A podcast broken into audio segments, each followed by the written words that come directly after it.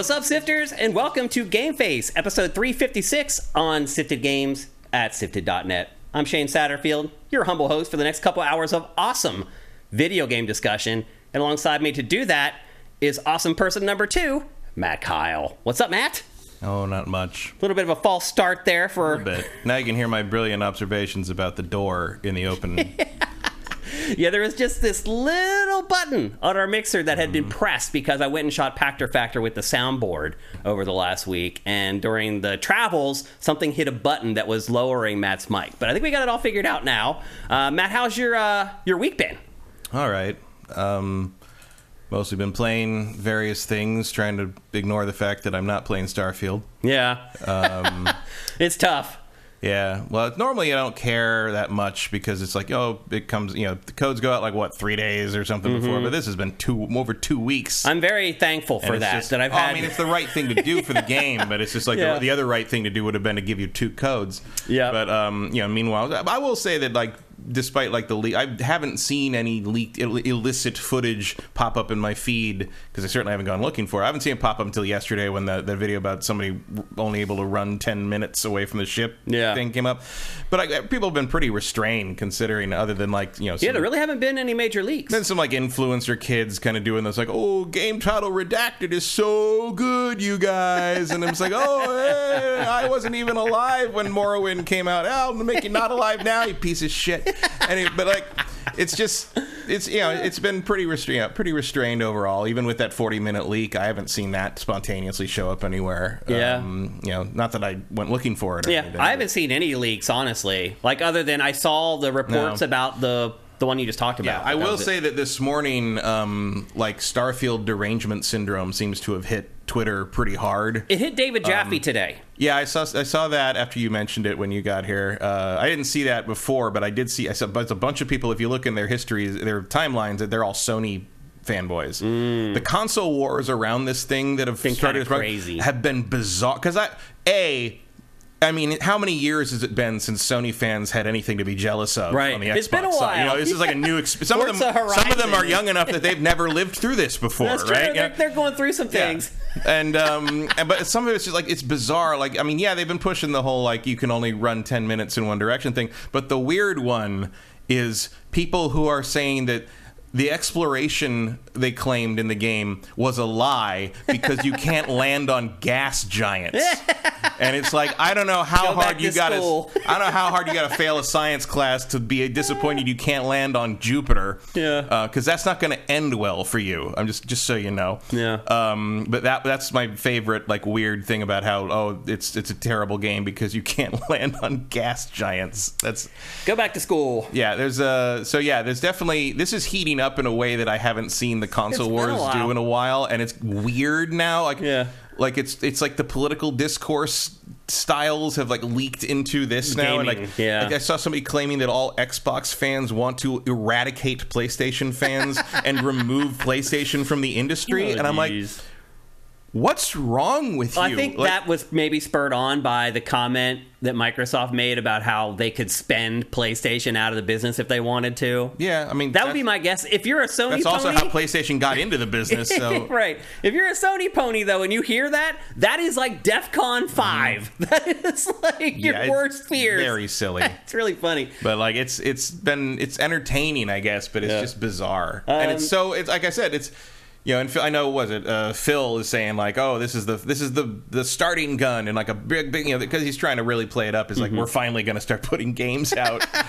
yeah, he even admitted he's like last year was not acceptable. Like Yeah. it was, and I'm like, no, it wasn't. Or It- really, the year before that, and the yeah. year before that. Well, the year- last year was the disappointing one because they, you know, I mean, They literally had nothing. They literally had Starfield's release date for last year engraved in metal in, In- the trailer. in the trailer, you know?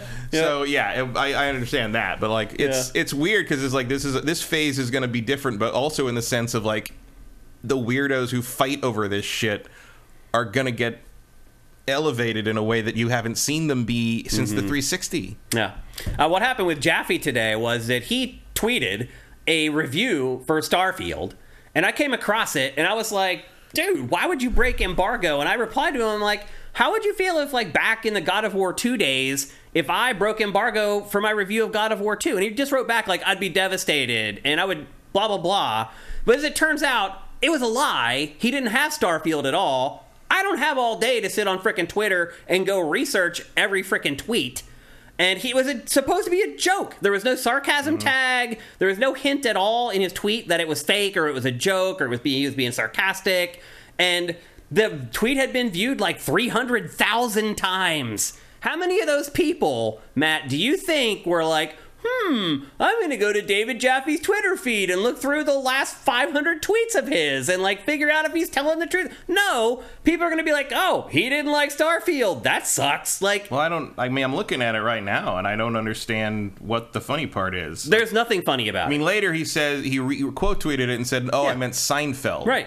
Which, if you read it, That doesn't work. mm, it kind of does in the sense he's like, "Oh, ending was what, what the fuck? I don't really understand the given overall theme. I, but I kind of get it." I'm like, "Yeah, I mean, that's kind of the ending of Seinfeld. Is sort of like, Yeah, I don't mm, actually whatever." wouldn't know. I wasn't a big Um, Seinfeld fan, but I wasn't, but my dad was, so I've seen all of Seinfeld up to the finale, and like, yeah, the finale is sort of like that's that's actually a valid review of the Seinfeld finale. Yeah. But I don't know how you're supposed to put that together from the tweet. it was a desperate it's play. like anti-humor or Yeah, something. It was a desperate play for attention. Let's just be honest. I mean, it's looking for enga- anything posting about Starfield today is looking for engagement. Yeah. and that's that. So Because anyway- there are some small people I've never heard of breaking embargo today. That's crazy. Which is- and they're, they're going to never hear of them small again. people, Yeah, yeah, if they do that. So, so anyway, he and I went back and forth a couple times. Um, but anyway, he posted a fake review of Starfield. Do not believe his review. He ended up not getting code because the other thing too is like somebody said to me like, "It's David Jaffe. He's a developer." No, he's not a developer anymore. He covers the games industry. He does a- he's a streamer. podcasts just like us. Like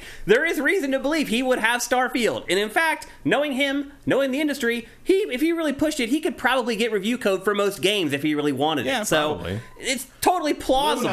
Luna, Luna's crying. Luna's screaming out in the hallway, and I don't know what. Luna. Yeah. So anyway, that was an interesting start to my day. In the midst of trying to get ready for this show, I ended up getting in a back and forth with Jaffe on Twitter about his fake review of Starfield. So anyway, it's been a crazy week, Matt. Yep. I've been working my butt off for you people, man. Like, I'm just being honest with you. Like, I've been trying to create three weeks worth of content in one week because I have to make the content for the week that you're watching now, and I have to make all the content for the rest of this week and all of next week. Um, it has been a nightmare. So, but I'm almost there. The only thing I have left is one piece of content for Starfield. It's going to be be uh, breaking an embargo. Um, but otherwise, I've kind of got there. I just need to pack all my stuff up now and get ready to go for Labor Day weekend. Again, a reminder that there is no Game Face next Tuesday at all. There's no Game Face next week at all. Um, for Labor Day weekend, I will be back on the East Coast. Uh, spending some time with the family.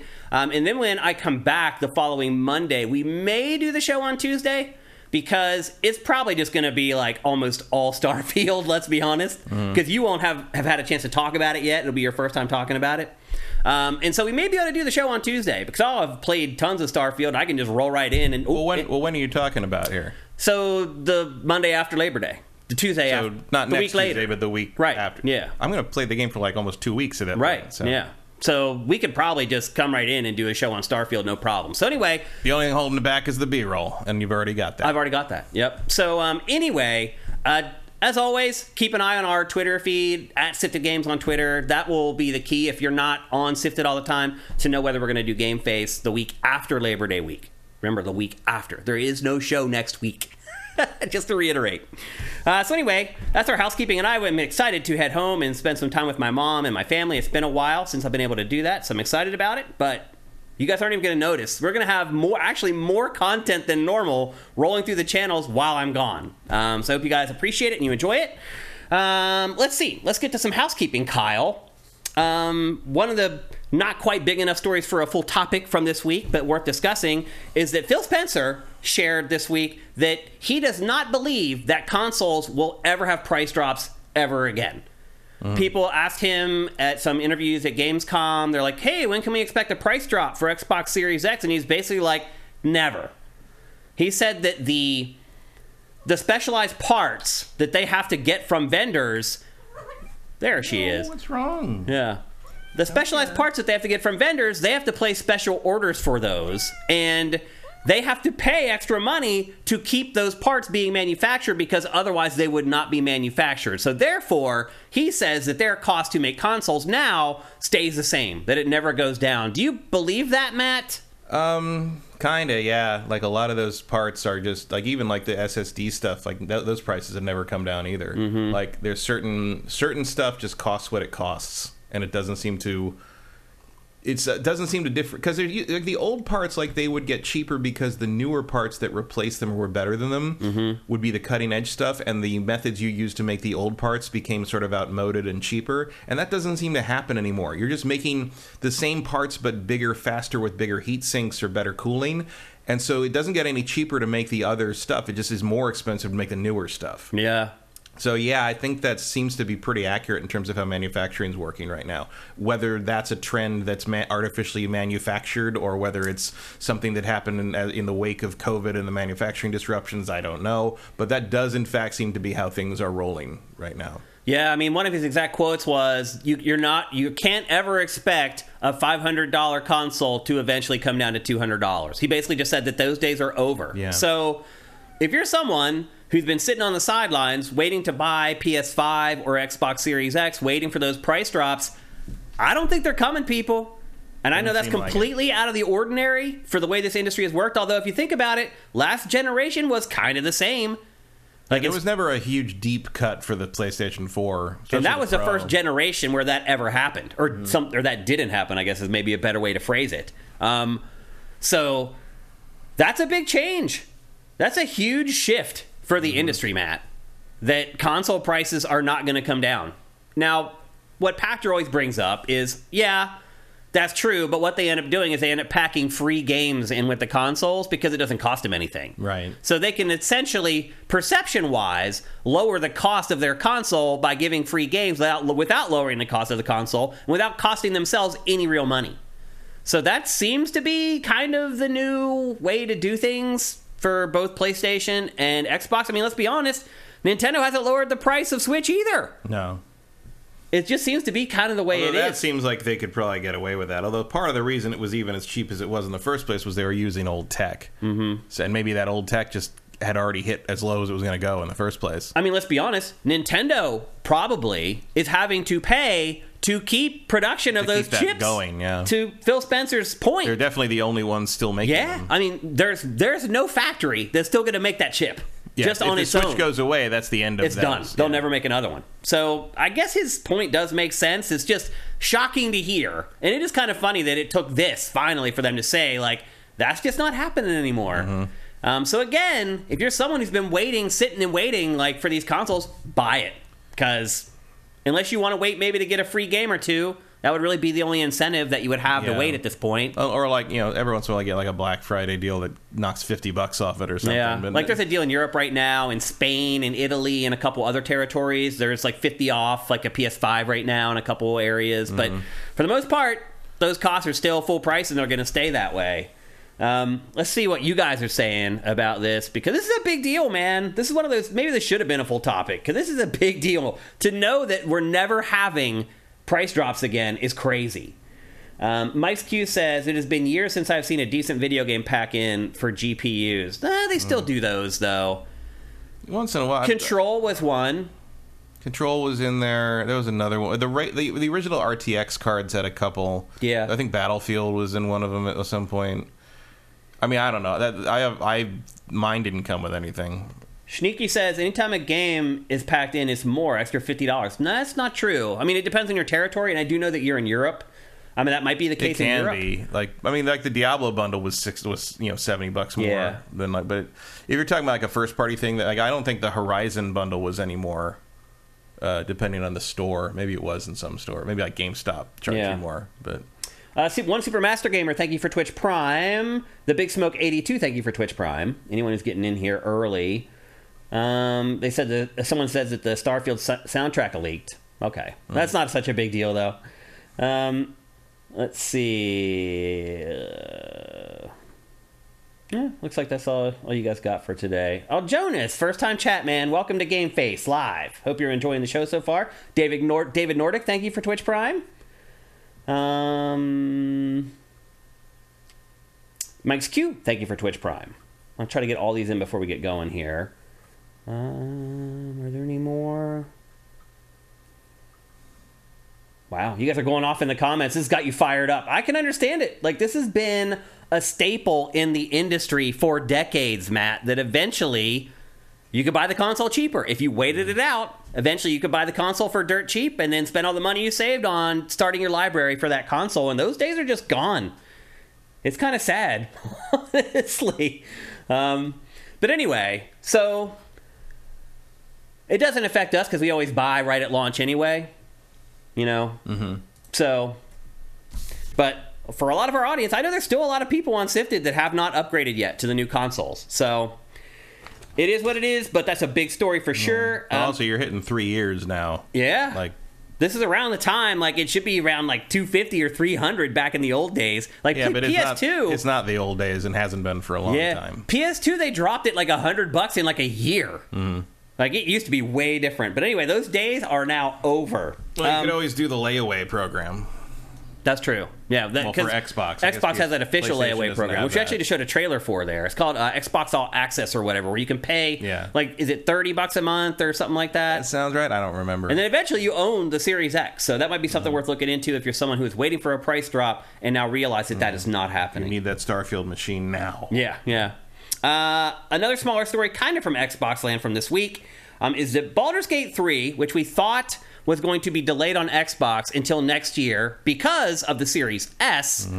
Now, Larian is saying, nope, we're going to have that done before the end of the year, before the end of 2023, the Xbox Because they version. met with Microsoft about it. right. Um, Basically, Microsoft has given them permission to put it out without having split screen on the S. right. Because. Which good Because basically- who fucking cares? Because basically, what Microsoft had done was it had handed an exclusive, Yeah. a huge console exclusive to PlayStation Yeah. 5 because it was insistent that the game could run on Series It's S. incredibly dumb. It was so short sighted. incredibly dumb. I well, mean, now, I mean, it's still like I mean, as good as coming before the end of the year. They still blew it. no, yeah. Like- Because still, they're getting a timed exclusive Yeah. over that. Yeah. They should have relented A on very that. important one. Yeah, they should have relented on that like a year ago and been Mm-hmm. like, you know what? Just get that split screen done whenever you can. And now that's what's It happening. It really feels like they didn't understand what Baldur's Gate 3 was going to be. Yeah. Until it happened. And I also don't think that they understood at the beginning what the Series S was going to do to their platform. No. That it was going to handcuff them and make it difficult for developers to release games for Xbox Series X because you have to make sure the game also works on Series S. And now we're getting to these Unreal Engine 5 games that are resource hogs. It's going to be hard to get those games to look Yeah. and play well on Xbox Series S. It just is. which like, is the most obvious thing in the world, and it's it blows my mind that people who bought a Series S thought anything else was going to happen. yeah. It's not fe- like like that's. I mean, I don't know. I, I don't understand the reason this thing exists. Yeah. Um, I mean, it's it's a Game Pass machine. It's a Game Pass machine, sure, but it can't. pl- It's not what, three years in expecting it to play stuff properly. No, no. It was very short sighted. The whole plan was very short sighted. and to hold back and to miss out on this opportunity with, with parity with PlayStation 5 on Baldur's Gate just because like you were holding it back because of split screen play Yeah. on that on this, this unbelievable Huge mistake. unbelievably ridiculous. Yeah. I mean, those are typically the kind of gaffes that get people fired. Just saying. It seems like Mm. there's a lot of, uh, I don't know, people seem to be a lot more patient for mistakes anymore. Um, but yeah, that was a huge gap. $500 may be way too much for a game console for most people but that is how much the new generation systems cost and they should not be held back by old tech at all Yeah. That's like the Series S can exist and be like the gimped version of the current stuff for for like you know the kind of the lesser thing, but holding back the main console for the X and kind of uh, having games release on the on the Xbox platform, holding that back because of things the S can't do is idiotic. Yeah. completely ridiculous. It's, uh, it's short sighted. It's very do that. short sighted. Yep. You and I can't think do that. Microsoft learned a really hard lesson. It's like if you want that thing to be there for a, a Game Pass box or for indie stuff or for like just like an easy easy in for like a lower price point, absolutely. But to, you can't. Exp- you as the consumer you can't expect and as microsoft you cannot make them expect that you're going to be playing the cutting edge stuff on that thing in the same way you would on an x it's just not possible I mean, they're going to have to drop the requirement, I think, that every game has to release on both. i and it I will become confusing for the consumer, I but mean, I think you can uh, still have them release on both because the settings are going to be modular enough and slidable enough that you can make it happen. But like, Maybe 1080p for some performance games. expectations cannot be on the same level, and features cannot be on this. You know, split screen can't happen because that thing's just not powerful Yeah. enough to run that game thing basically twice in the Yeah, you're rendering screen. twice. Yeah. So like yeah, like you're gonna have to do that to, to basically lubricate the ability to get these games out on on the on the uh, ecosystem because the ecosystem is what they want you in anyway. Yeah. Isn't it crazy in hindsight that you could play four players on the N64? That is Yeah. pretty insane. Well, now, I'll- granted, they would chop down the visuals a little bit, but Oh, still. a lot. Also, remember those those games ran terribly. Yeah. you know? I mean, like, GoldenEye played pretty well. GoldenEye ran at like 20 frames a second. Yeah. like it was, It was good enough. It was good enough then, but nobody would accept it now. All right. Yeah. You can. T- I'll go back and play GoldenEye N64 right now if you Yeah. want. Like, I'm, I, I don't bother me. Never Yeah. bother me. I finished Jet Force Gemini 100, percent like, and that thing ran at like eight frames a second sometimes. Like, it, you know, like it just Yeah. wasn't an issue. Yeah. Now the messaging does get a little complicated if you have these two consoles and one only plays in 1080p. But look, the I would argue the person ordering the Series S instead of the Series X probably can't tell the difference between 1080p and 1440p. Like. Mm-hmm. I'll be honest. Like the casuals generally are the people buying the Series S because they don't want to put a big investment into a mm-hmm. console. They're They like, probably got motion smoothing on anyway. They won't know. Right, right. so I don't know. I think Microsoft needs to drop the mandate. Let let the publishers and the game developers decide. Yeah, I think the the S thing needs to basically be like, do your best. Yeah. You know, don't neglect it. Don't Yeah. refuse to put your game on it, but like just do your best. Yeah. If you got to cut some features because it's just not able to do what you want it to do, that shouldn't prevent you from releasing the, the game on Xbox. Yeah. That's ridiculous. It is ridiculous. So anyway, Baldur's Gate 3 is coming to Xbox before the end of the year, but PS5 is still getting a nice little lengthy console timed exclusive there. Um, And it's weird how Starfield kind of saved their ass on that a little bit because that's why Baldur's Gate moved back a month. Mm-hmm. yeah. And that gave them the time to realize, oh, we definitely don't want to have to wait to get this on our system next year. Yeah. So like that's that's just such a weird way that all played out. It is strange. If imagine if that if Starfield hadn't come out then, or if nobody had been afraid of Starfield, and it came out on the same day for both PS5 and PC, and Right. PS5 had been part of that whole furor and whole, you know, the highest rated reviewed game of all time. Yeah. like imagine if that had just been there and not on Xbox. yeah. Like what an absolute disaster for Microsoft that Yep. would. I mean, it's still bad, Yeah. but like what? A, like yeah. Well, up next we have another story about Microsoft, and this one's not particularly flattering either. Although we, called this one. We did call this. Matt and I called this like a year ago or more. But Microsoft is going to kill the $1 Game Pass special deal in light of the launch of Starfield. Just in time Just for Star- in time for Starfield. I'm sure that's just a coincidence. Yeah. Nothing to see. I mean, here. I'll be honest, it's smart. a business sense for sure. It's it's sleazy, but it's, It's, smart. it's sleazy but smart. I mean, and again, Matt and I called this. We were like, "Man, how can you afford to keep giving away Game Pass for a dollar for three months or whatever?" I'm sure last year sometime I said if there's a moment where that will go away, it's probably right before Starfield. Yeah, and it is. So the free lunch for Game Pass is going away now that Microsoft finally has an exclusive. That's well, maybe has an exclusive that's worthy of driving people to Game Pass. Well, they've got an exclusive that people who don't normally talk about this stuff are talking about. Which That's a good way to put it. About as close as you. Well, all you can say right now. We'll I see. have to be when very the, when the rubber meets the road in a couple days. We'll see. Yeah. What everyone thinks. Exactly. But but just the hype alone is enough right now. Yeah, the fact that people I know who don't normally talk about game news have asked me about Starfield proves to me that, which normally is reserved for things like Last of Us and God of War, Yeah. uh, proves to me that this has penetrated uh, outside of the core gaming world in a way that honestly Microsoft exclusives haven't for a very long time. Yeah, not even Forza Horizon did. Oh that. no, no! I gotta, I gotta explain what Forza Horizon is to people all the time. because the name doesn't make and to sense. be to fair, when they finally try it, they love it, and they're Yeah. like, "Oh, I can't believe there's been five of these, and I didn't play them before." I'm like, "Yeah, that is kind of an Xbox all tradition." And they're point. all this good. Right. Yeah, yeah. It's like there's four more. Yeah. Well, not the first one because that's all delisted from, Yeah, yeah. from licensing. Yeah. But um, maybe the second one too. I can't remember. I don't know, Some of those actually. packs I think went away. I think the game's still Yeah, a lot of the licensing stuff. The first one's complicated. Yeah, it's crazy. So anyway, if you've been hoping to get Game Pass for a dollar to play Starfield, that's not going to happen. I would argue it's still worth spending the full fifteen dollars for the month for Starfield anyway. So anyway, just Microsoft tightening the belt a little bit. I think it was inevitable, and if there was a moment where it was going to do it, this is it. Um, next up, Epic Game Store. Matt, I think I've come to the conclusion at this point that Epic's ga- Epic just has more money than God. And it can just do whatever it wants, and it can just flush millions and billions of dollars down the toilet, and it doesn't matter because what it's doing now is it is it initiated a program called First Run, where the game developers collect 100% of the revenue for the first six months the game is on Epic Game Store. So that 30% or whatever cut Epic was taking from other develop or taking from developers and publishers, it's gone for the first the first 6 months, which is when you sell all the oh, yeah, yeah. games.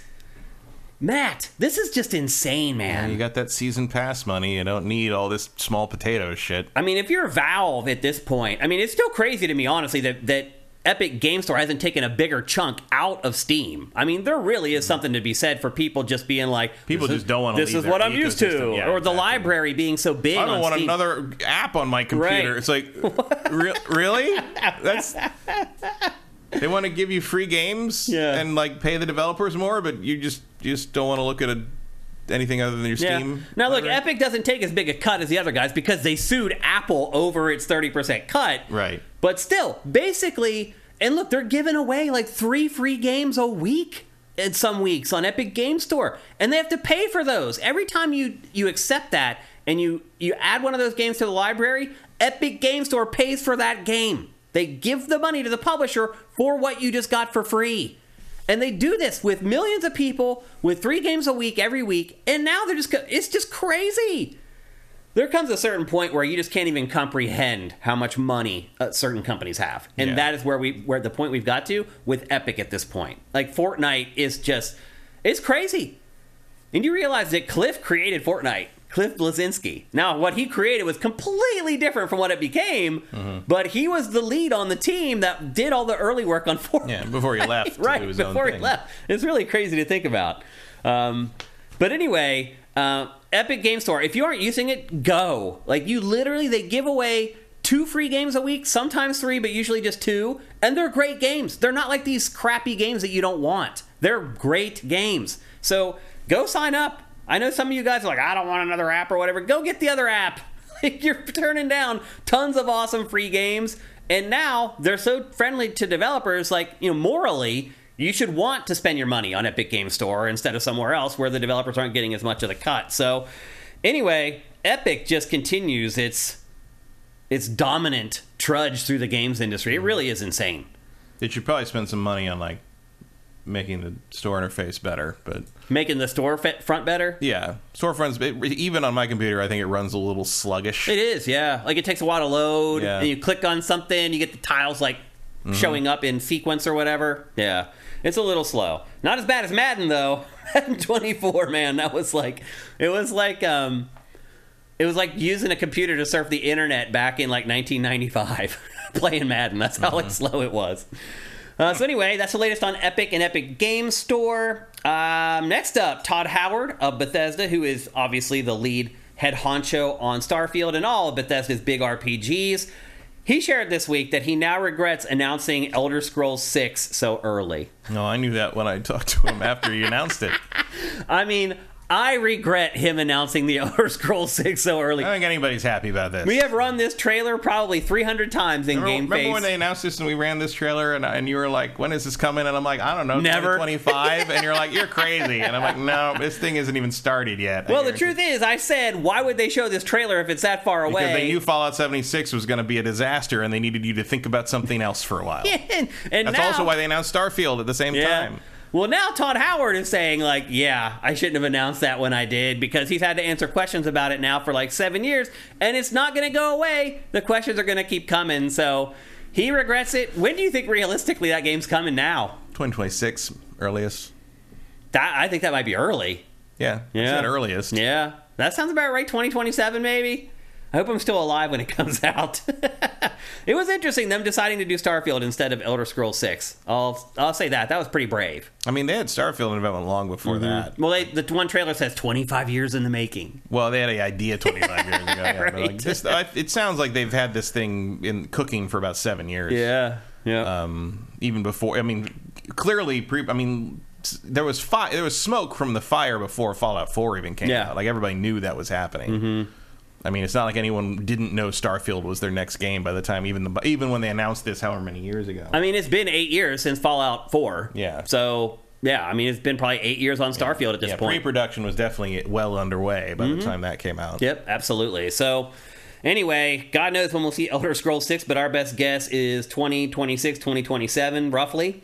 Um, some big news out of the Rockstar camp that maybe a lot of people wouldn't pick up on, but if you know Rockstar, you know it's a really big deal. Rockstar's lead writer left the company this week. His name is Michael Unsworth. He has worked on pretty much every single big Rockstar game, and certainly every big story driven game from Rockstar. He's worked on both the Red Dead Redemptions. He works on Grand Theft Auto 4 and Grand Theft Auto 5. Um, he is the narrative, or has been the narrative force behind Rockstar for almost two decades at this point. That's a huge loss because the other thing too is that they lost both of the of the brothers, and one of them was the other lead writer. So they've now lost two of their biggest writers. Now I don't know if maybe his job is finished on Grand Theft Auto 6 and he's like, this is a good point for me to get out of here. But then you know he's probably not going to be working on any of the DLC or any of the content that comes to Grand Theft Auto Online after that. So this is a huge loss for Rockstar. After losing the two Hauser brothers, to now lose this guy, Well, I would argue that Rockstar could use some fresh writing injection. Like the, I mean, it's a little juvenile. not Red Dead Two so much, but Mm-hmm. like you know that was obviously on a different level. But like I think GTA has been stuck in a middle school area for since no, I mean since three really, but like Mm-hmm. it wasn't more. It didn't get super noticeable until more like five. That you're like, oh, you're just not progressing. Yes, it's at the all. same. It was Like, the same, but they're like- they're probably afraid to change it too yeah, much. maybe. I mean, like, there's an argument to be made that you, why mess with success, but also Yeah. it's like there was a tweet a while back that I thought really summed it up well, which was just it just was. um you know, rockstar artists, I am going to model this city down to the smallest blade of grass and the smallest leaf on every tree. And it's like, rockstar writers, what about five gays burgers? And it's like, yeah, that pretty much sums that whole thing up, doesn't it? Like, like there's nothing like the writing just does not match the tech and presentation on display. Red Dead And 2 did, though. Red Dead did, but I don't. You know, that's clearly they're not doing the wacky satire thing. They're Mm-hmm. doing they're doing a they're still doing a social satire in Red Dead 2, but it's a little more restrained and can't quite rely on all. You know, you, like obviously Arthur can't pull out a cell phone and. You know, talk to his cousin about going bowling uh, every five minutes.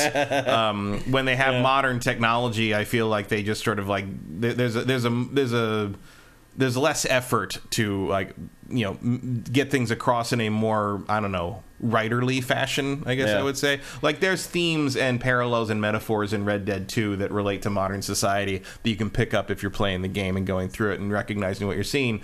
Whereas in you know, like a GTA game, it's more like like, hey, it's really dumb that we eat fast food all the time, huh? Yeah.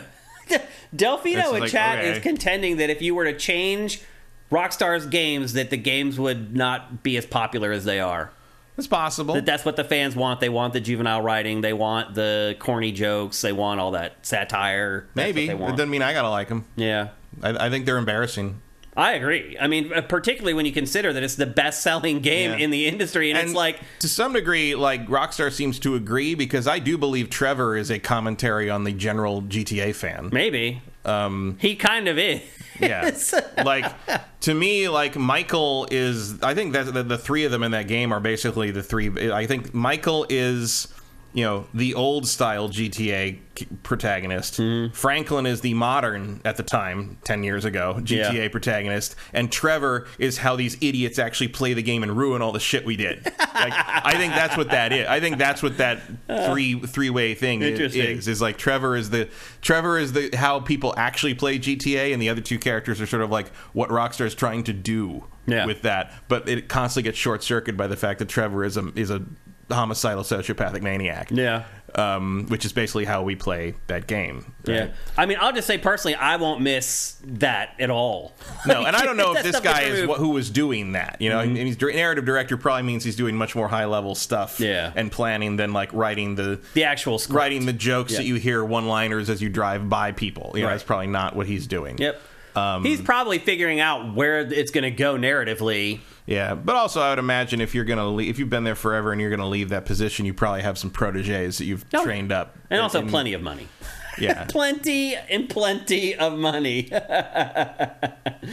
uh, so anyway, I don't know how this. I don't think it'll impact Grand Theft Auto all that much, but it could No. affect Rockstar's other games. But when the hell are we going to play another Rockstar Yeah, well, game? whatever. It's not like they put out a game more than once I'm every. sure they'll find another writer between now and Right. 2030. So It's true.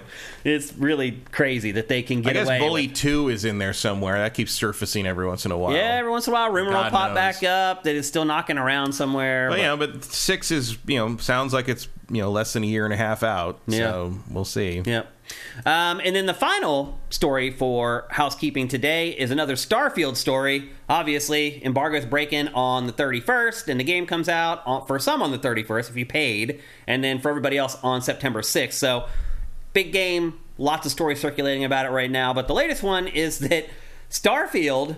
And this is direct from Bethesda. This isn't me breaking embargo or anything or anybody else. This came straight from Pete Hines at Bethesda. Mm-hmm. He said that Starfield does not really get going until 80 hours in and after you finish the campaign. I all right. And Fall, What do you- what do you- Fallout has over two, Fallout 3 has over 200 endings. Like we've heard these before. What do you think about that?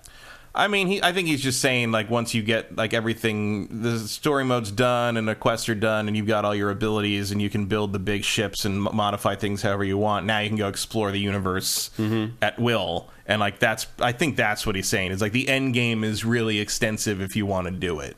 Okay. Um, like to, and I'm sure if you've worked on that game for as many years as they have, to them the meat of that game is going to be like seeing the the world, seeing the, the you know seeing the, the galaxy, Yeah. as opposed to the quest the quest line, which is probably pretty small in comparison to what you've been working on in terms of putting a thousand planets Yeah. uh, around. Um, I don't know how well that take will you know survive Age. contact with the enemy. You know, what I mean? Like. Um, What I- about that message in general as the developer of a highly anticipated game to say things don't really get going until you've played it for 80 hours? Do you think it's a good message to send? I mean, he's not saying it, it's not good until Right. then. He's saying like, oh, there's still way more to do than just the main story. I mean, which he said really gets going. yeah, which is really kind of the same thing as like Diablo or something. You know, like that's the same thing as like the, the game end doesn't game. begin until the end game Yeah. kind of thing. And obviously, this is not the same sort of grind as the. I mean, maybe it is. I don't know. Um, obviously, you're not doing seasons and ladders the Right. stuff in this, which is probably you know I, I doubt that Bethesda's going to put out a season a season update that breaks everything like Diablo Four did. Yeah. But like.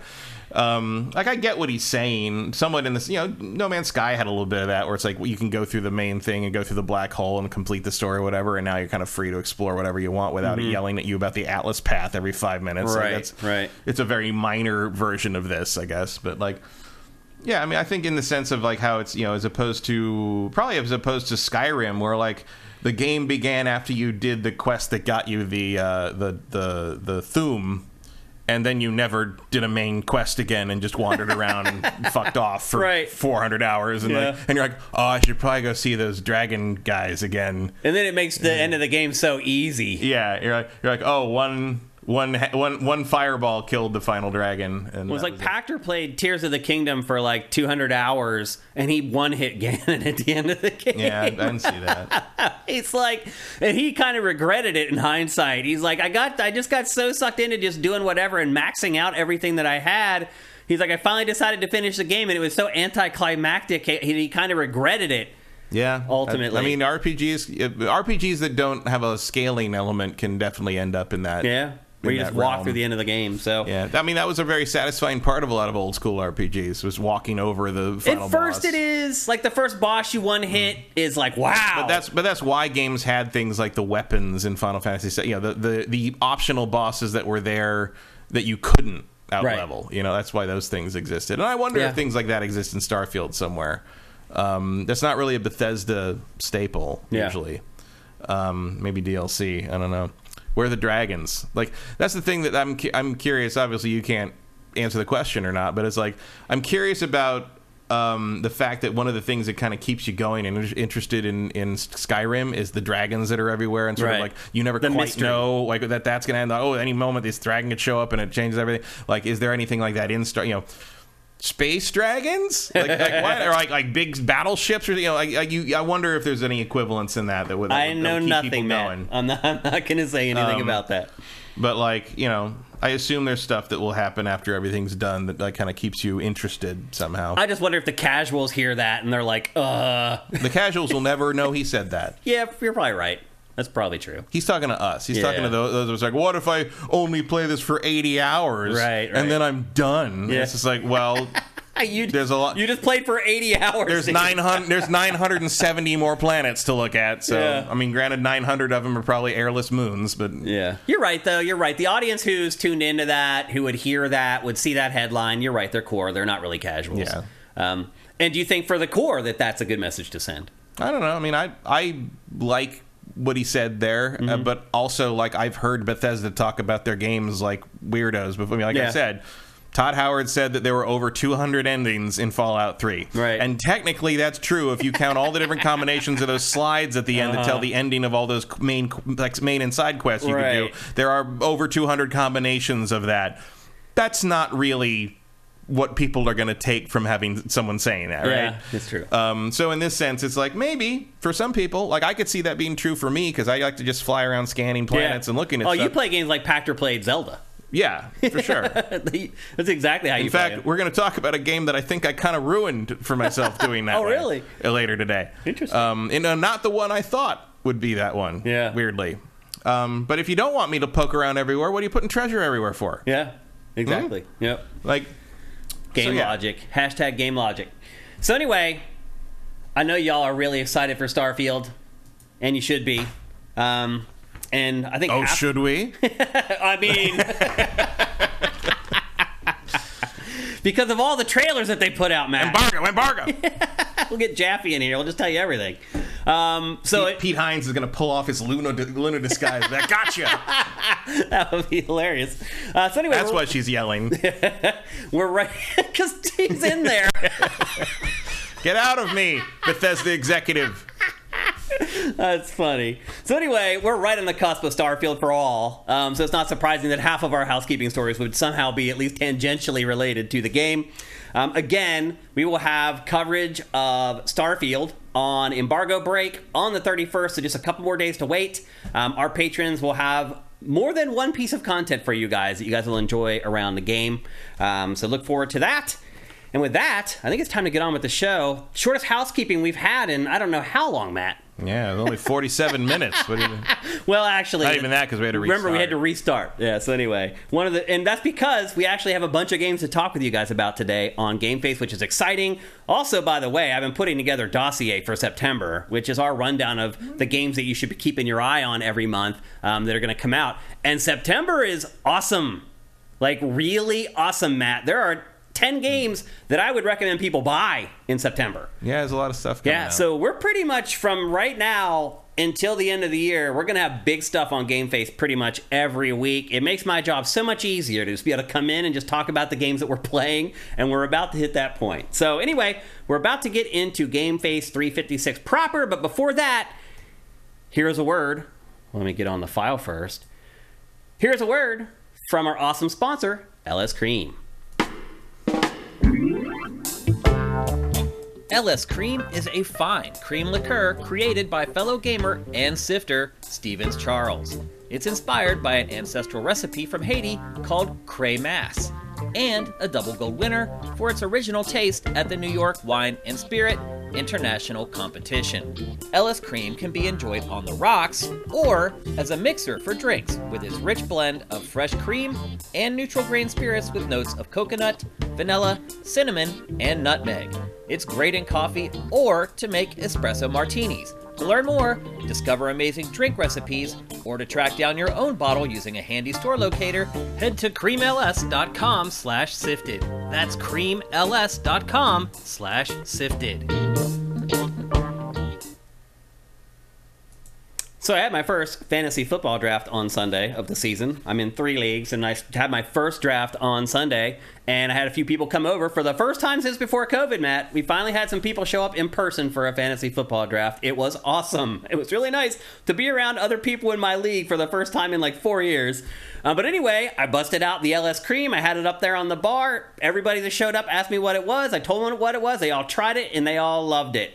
Um, and I think that's really the key because you know most people I think are just conditioned to buy Bailey's. They're just like, if I'm going to get mm. that, I'm going to buy Bailey's. you got to get people to try it. So if you have already bought a bottle of LS Cream, I highly recommend that you turn your friends onto it because you'll see as soon as they taste it, they're going to go buy their own bottle. That's exactly what happened with at least one of the people who drafted with me on Sunday. So a big thanks to LS Cream. Go to creamls.com slash sifted. Awesome website particularly for a liquor. It's it's really slick and really cool. Tons of drink recipes, all those cool drinks you just saw in the ad. You can learn how to make them there. Again, go to creamls.com slash sifted. And with that, it's time to get on with Game Face 356. Normally, Matt, coming off of Gamescom week, mm-hmm. the first topic in Game Face is Gamescom. It's just the way it is, as it, it should be. It's usually a gigantic show with lots of news being generated.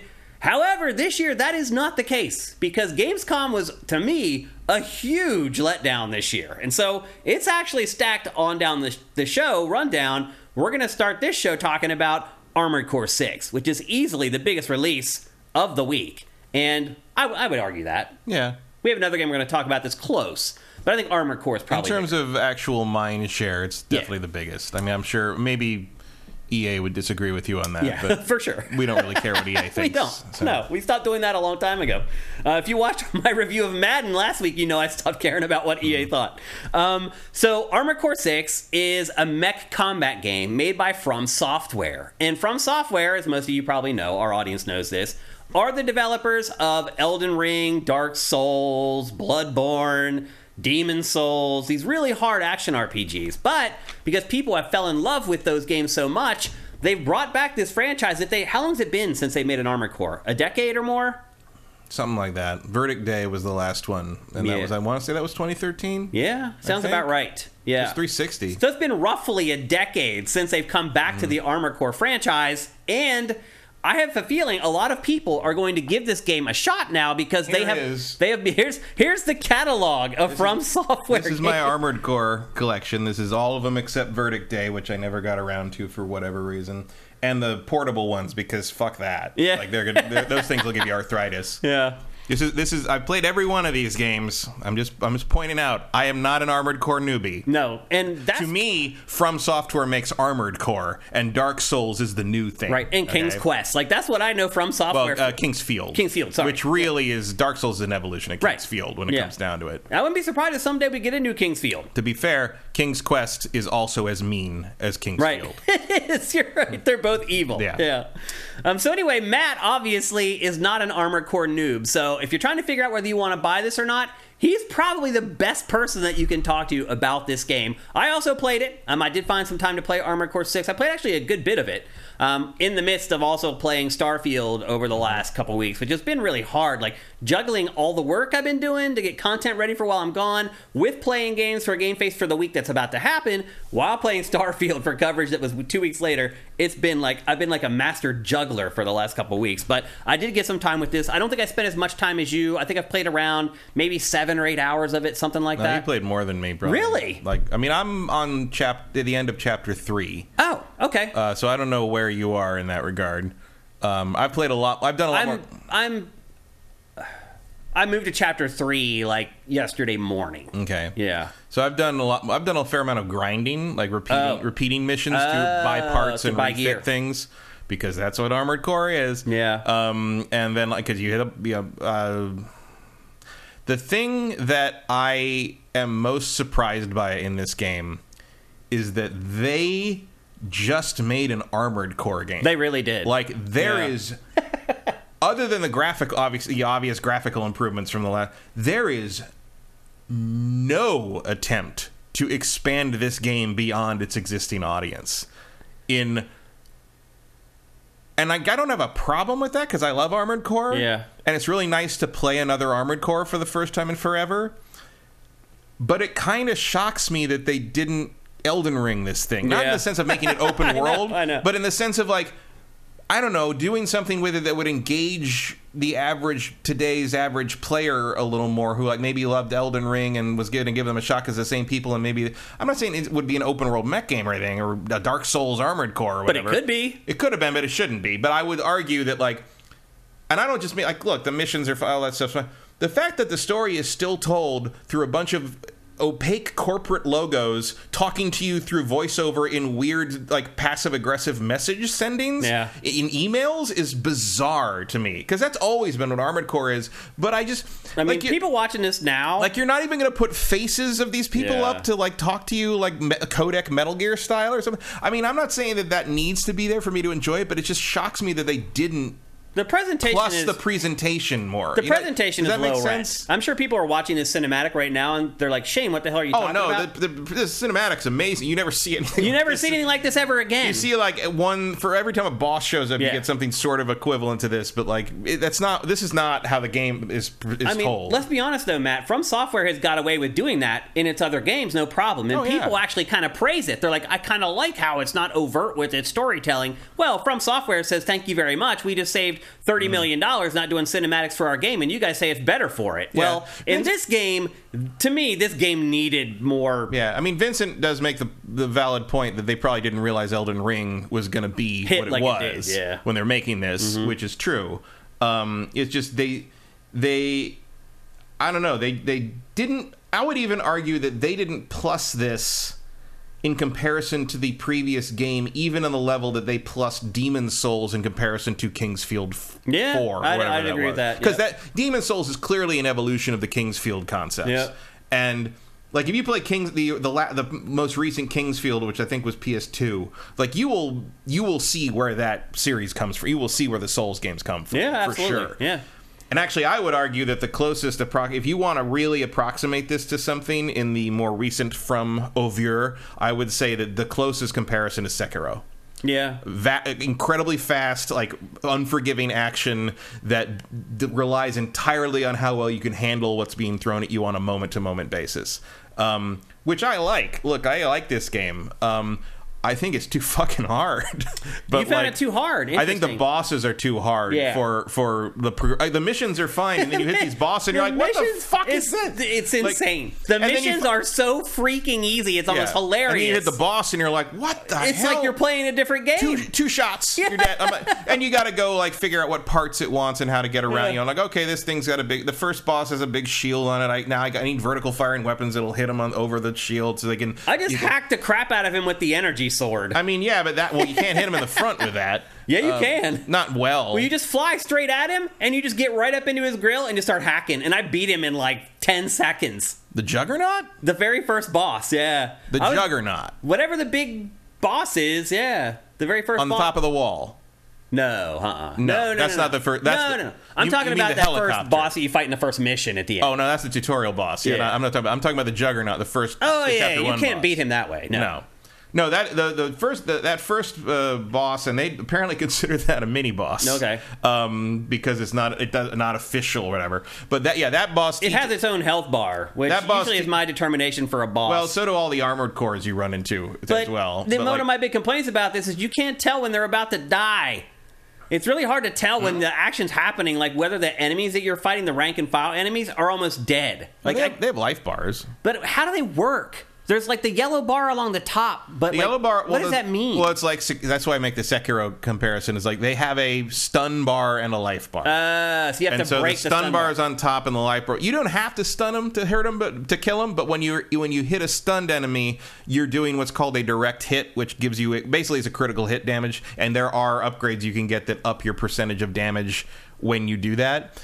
And when you hit them with this, see that's the balance of the sword. Is like the sword is the best way to get their stun stun bar up to stun them, but the mm-hmm. sword is also the best thing to hit them with when they're stunned. Yeah. So you kind of there's, there's that balance, and this is the thing that that first boss teaches you is previous armored cores. If you ran into a boss like that, if you ran into even like a big enemy like that, you would stand back and you would snipe them. You would basically like hide behind buildings and you jump out and poke out and spin around. I tried that at first. Oh no, you'll get destroyed because he fires those those basically those hellfire missiles that, burn the Arc- ground, and they also there's- arc yeah. around the building Yeah, too. they're, they're, the homing that's teaching you to you need to get in close, get under him where he can't hit those missiles, and then jump up, hit him with a sword, stun him, unload, and keep going. That's what I it's did, to teach you that this game wants you to be aggressive in a way that no armored core has in the past.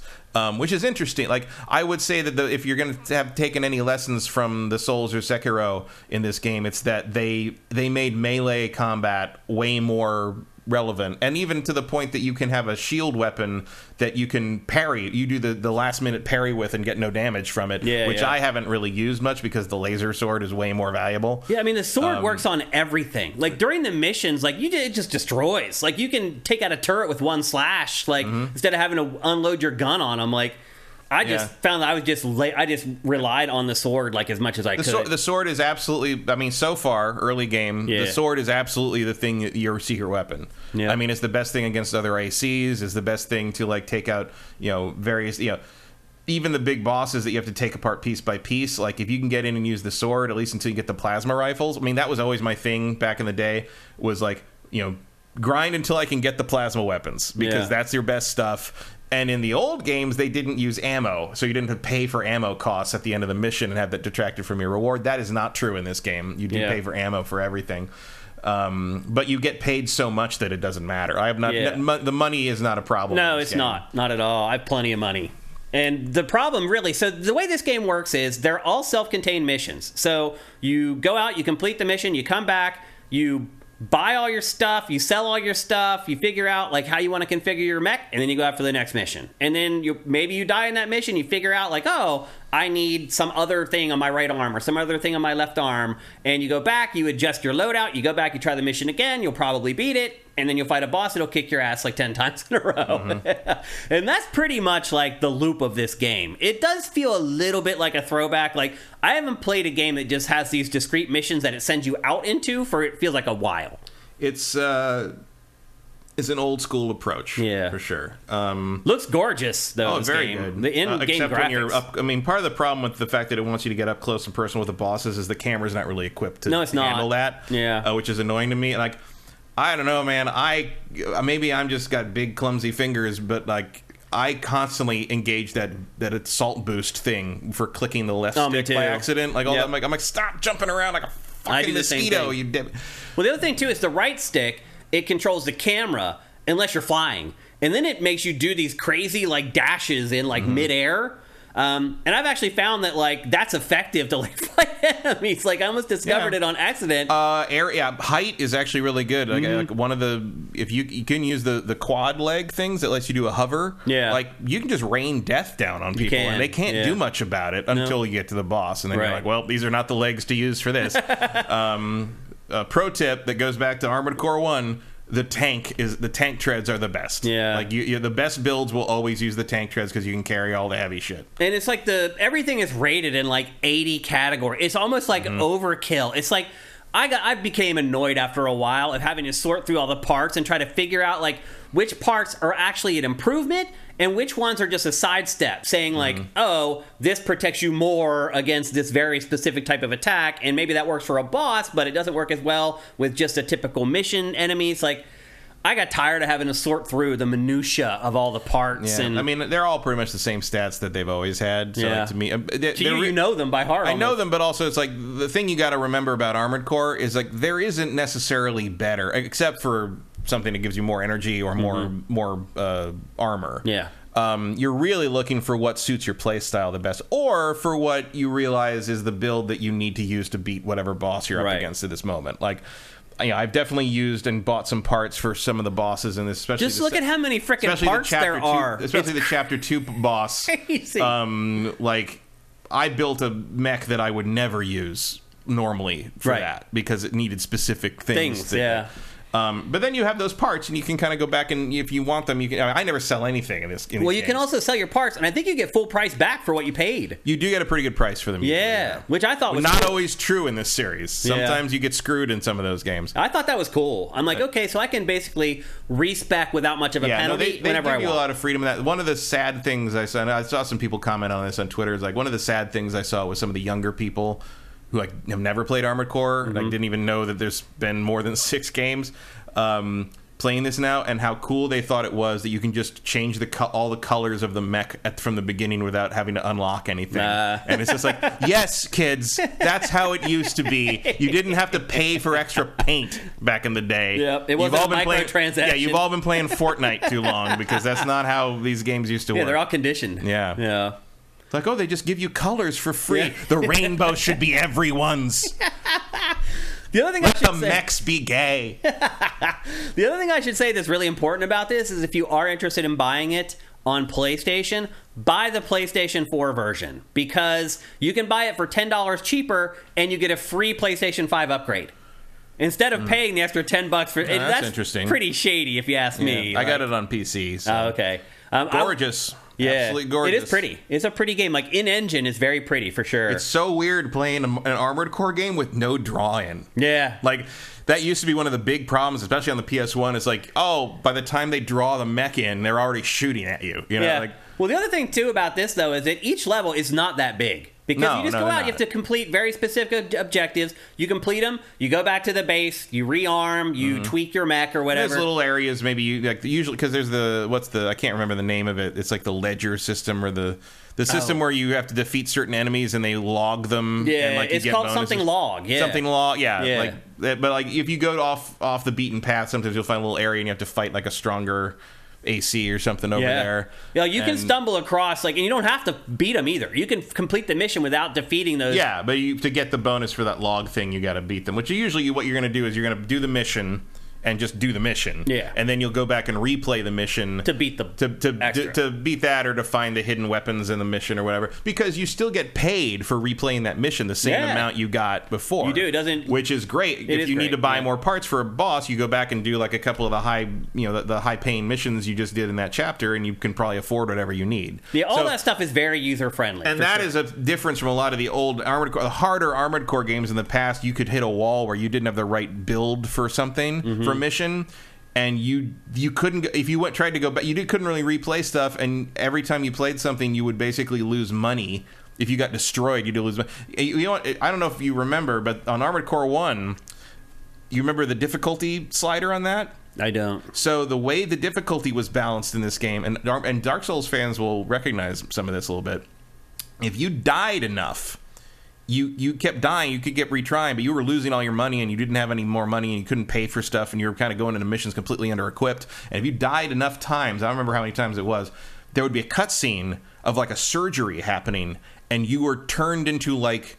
I don't remember the name in it. I don't remember this at all. because you didn't play long enough to die that many. It was like it was like seven or eight times. It was like you had to die a lot, Oh, and like the game was like taking mercy on you. So easy mode in Armored Core and some of the early ones, you'd have this surgery done to the character. You'd see this like little cutscene out of nowhere you hadn't seen before, and suddenly you had this bonus ability.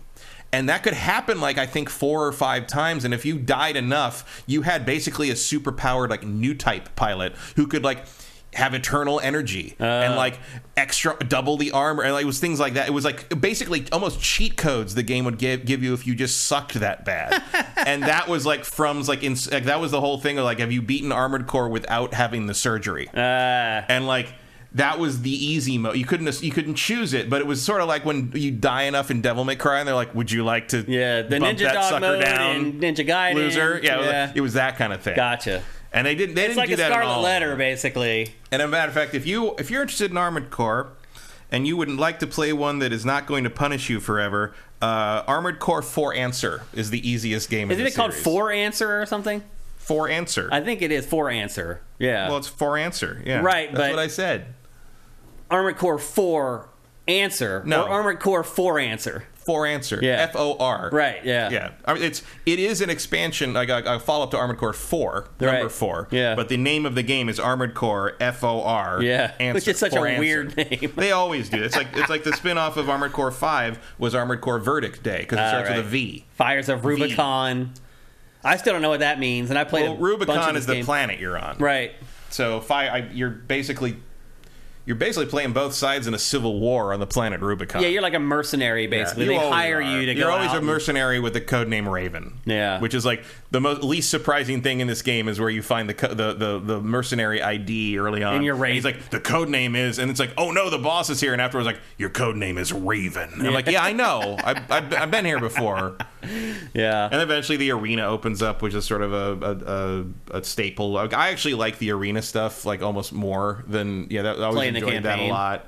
Um, there were there are Armored Core games like Master of Arena, which is literally just the arena. I think Armored Core, Master of Arena, and Nine Breaker are both just arena games, and Okay. those are those are literally if you just want to you want to have a different build to figure out how to beat each like enemy. This one's interesting in that like you actually do fight a lot of enemies that are um, part of the main story, and they will react differently to you after you've beaten them in the arena, which is kind of cool. Oh, that's that is cool. Um, I didn't know that. Like you get some respect from a couple of them. uh huh. because nobody likes you because you're a mercenary, Right, And they right. all work for these corporations as though. You play both better. sides. Yeah. Um, which is again like this. It's it's so much. I mean, you could put Armored Core One in your machine and be like, oh yeah, this is exactly the same series. Like, Yeah. right down to the emails from all these corporations. You got to figure out what corporation stands for what and.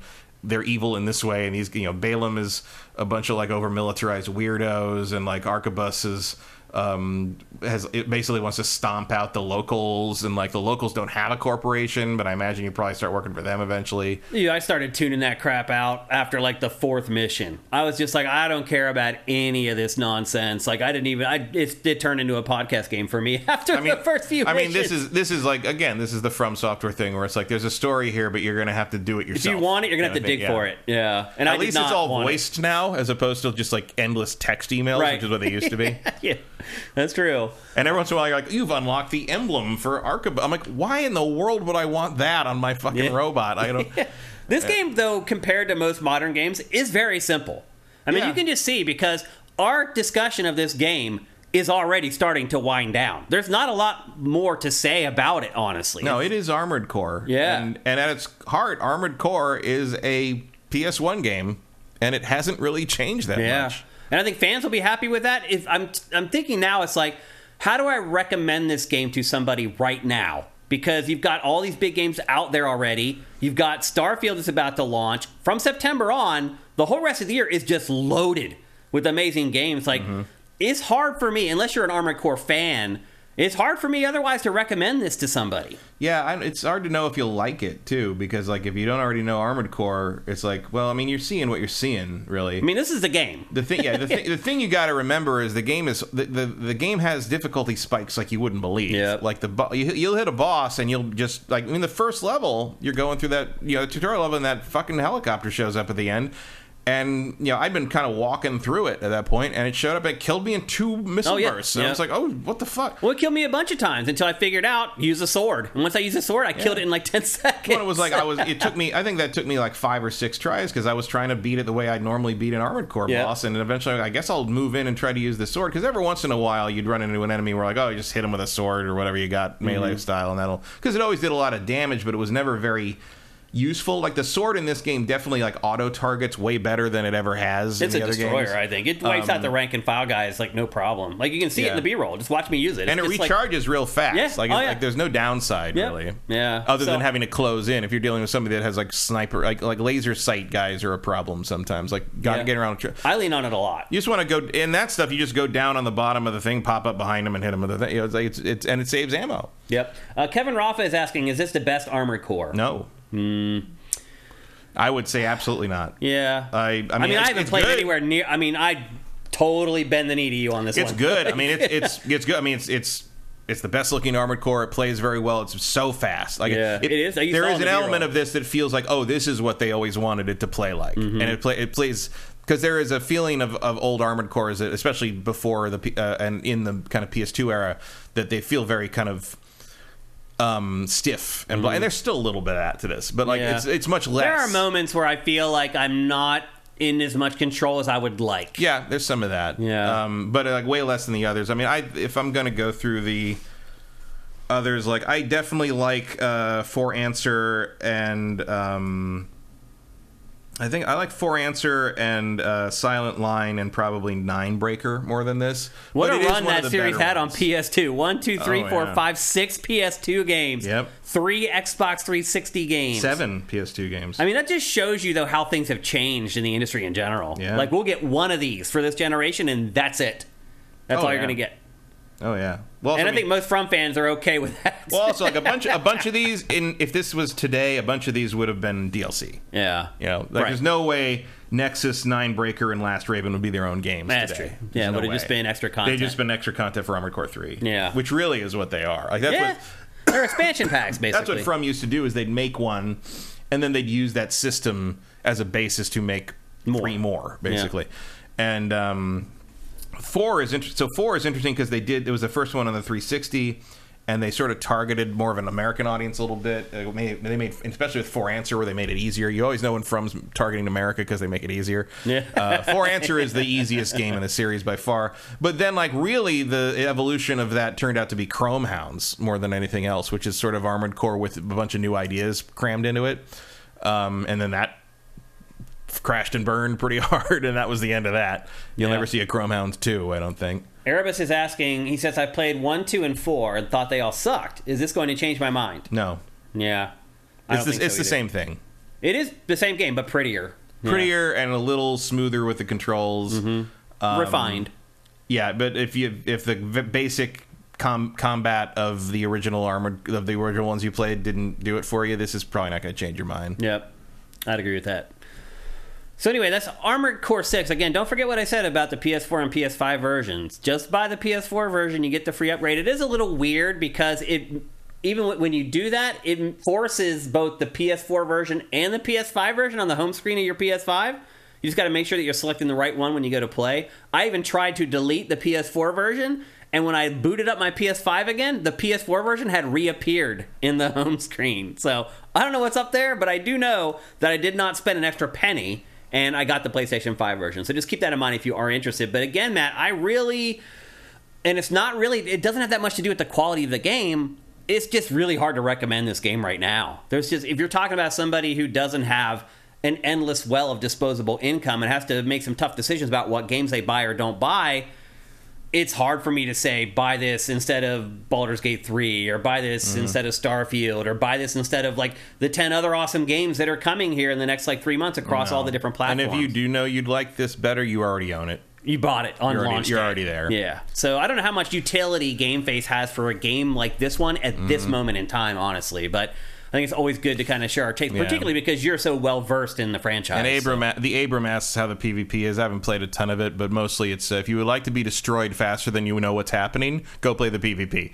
You Yeah. you can't really get into the PvP on this until you've gone through in the game enough to unlock the actual good parts. Because you got to remember, a lot of the weapons in this lock on. Mm-hmm. And so any game, any competitive game where that happens, like you really need to learn the ins and outs of the game before you jump into that competitive space. Yeah, and because of how it works, you're going to get builds that you just can't compete with. Yeah. So somebody who's worked on that build for like a week or whatever, that's just it's going to Mm-hmm. And for all the anti-cheat software stuff that loads up at the beginning of this game on PC, I don't know. Yeah. Some of that some of that shit seemed a little sketchy to me, but So anyway, that's Armor Core 6. It is available for pretty much everything except for Switch. Um, this is one of those last stragglers of third-party games that has both a PS4 and an Xbox One version. Uh, Those are becoming increasingly rare.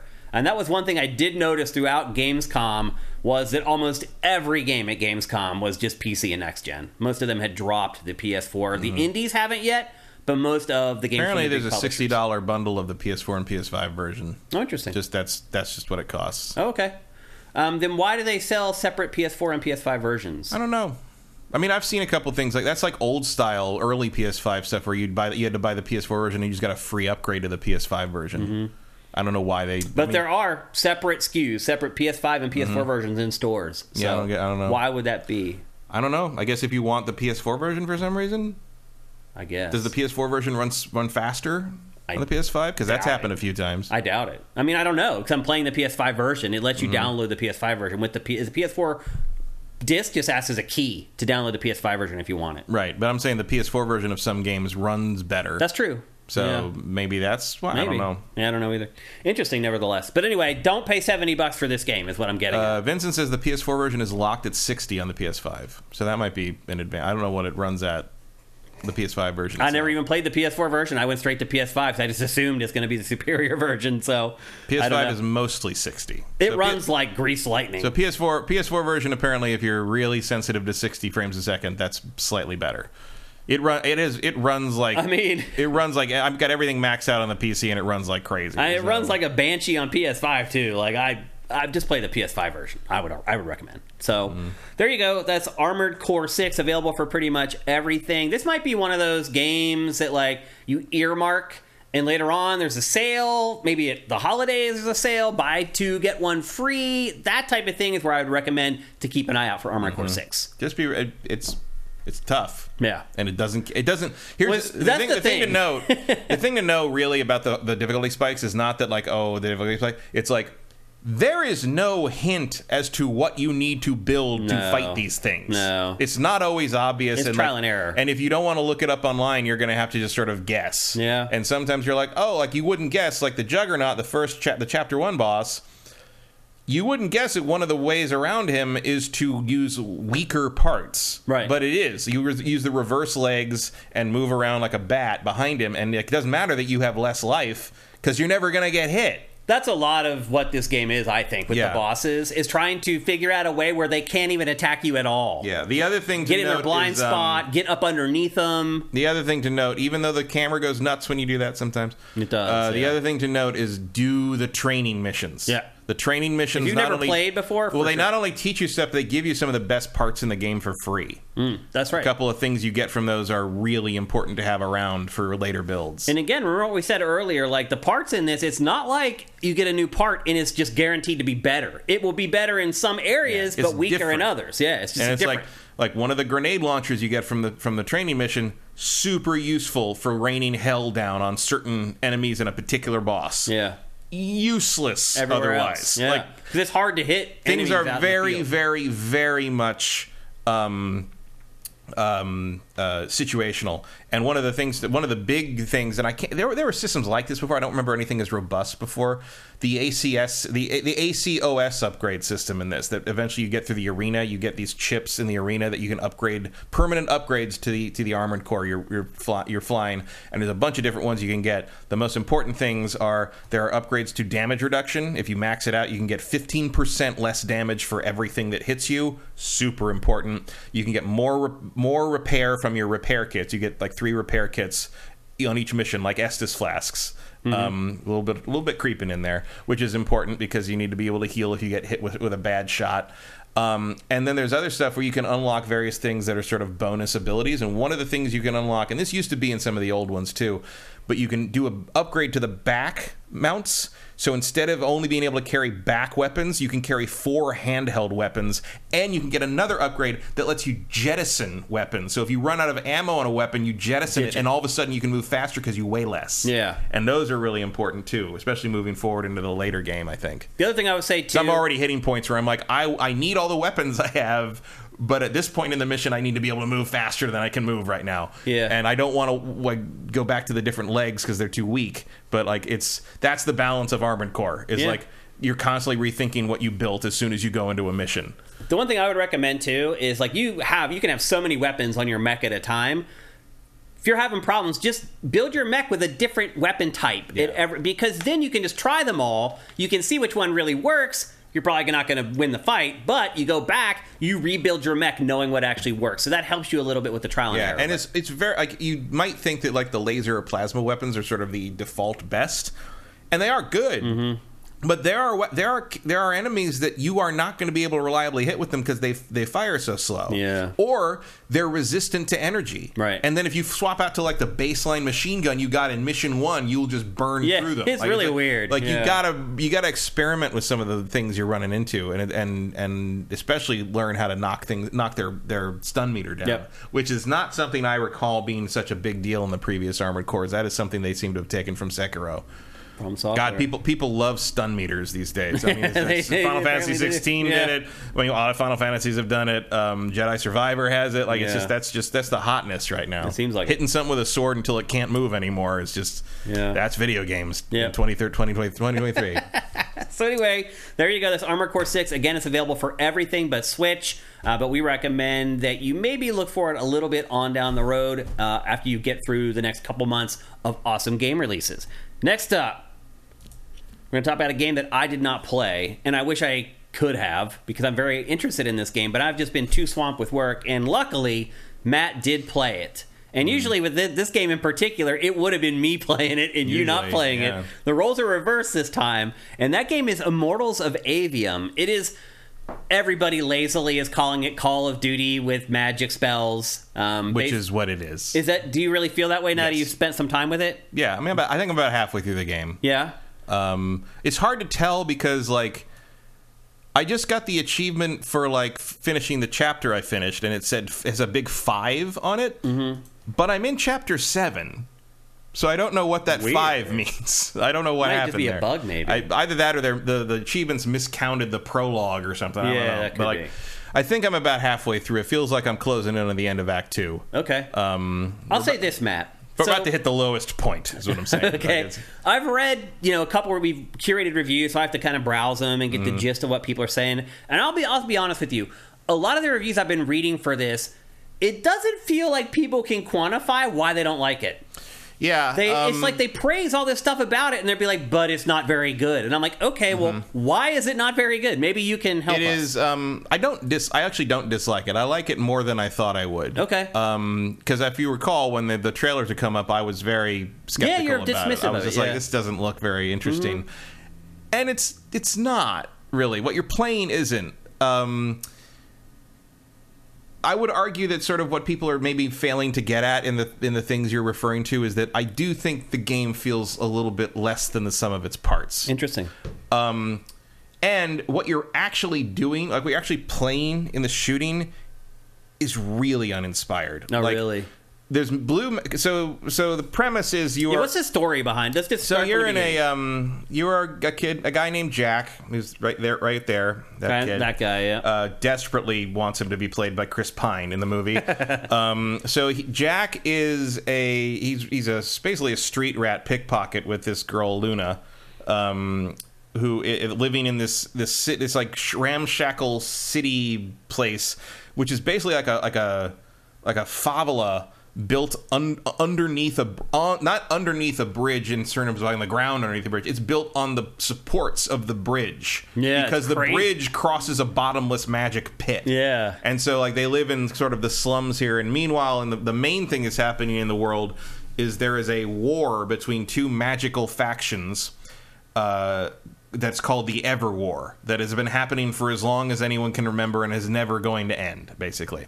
Two magical warring factions at each other's throat and um the the there's like the the the army the kind of the militaristic group the immortals who are sort of the leaders of the factions that are sort of fighting on roughly the side of you know the people who live here but also not really because they don't care about them because they're poor peasants Mm-hmm. There's a little bit of a Ready Player One vibe to it. Uh, it's it's got kind of that like you know like a yeah like a slum like stacked up mobile home Caste thing a little system. bit. Um, it's not that bad. Like Yeah. let's not insult anything by comparing it to Ready Player One. I know how much you love Ready Um, Player One. but uh, it's uh, and then like the you're they're up against uh, these bad the, what are framed as the bad guys and there's I can't remember the guy's name begins with an S but he's basically Sauron. Mm-hmm. You know, he's, he's in he, you saw him at the beginning of the B-roll. He's in the fancy silver Armor armor, and, he's like yeah. doing all the magic shit. He's like the guy you're.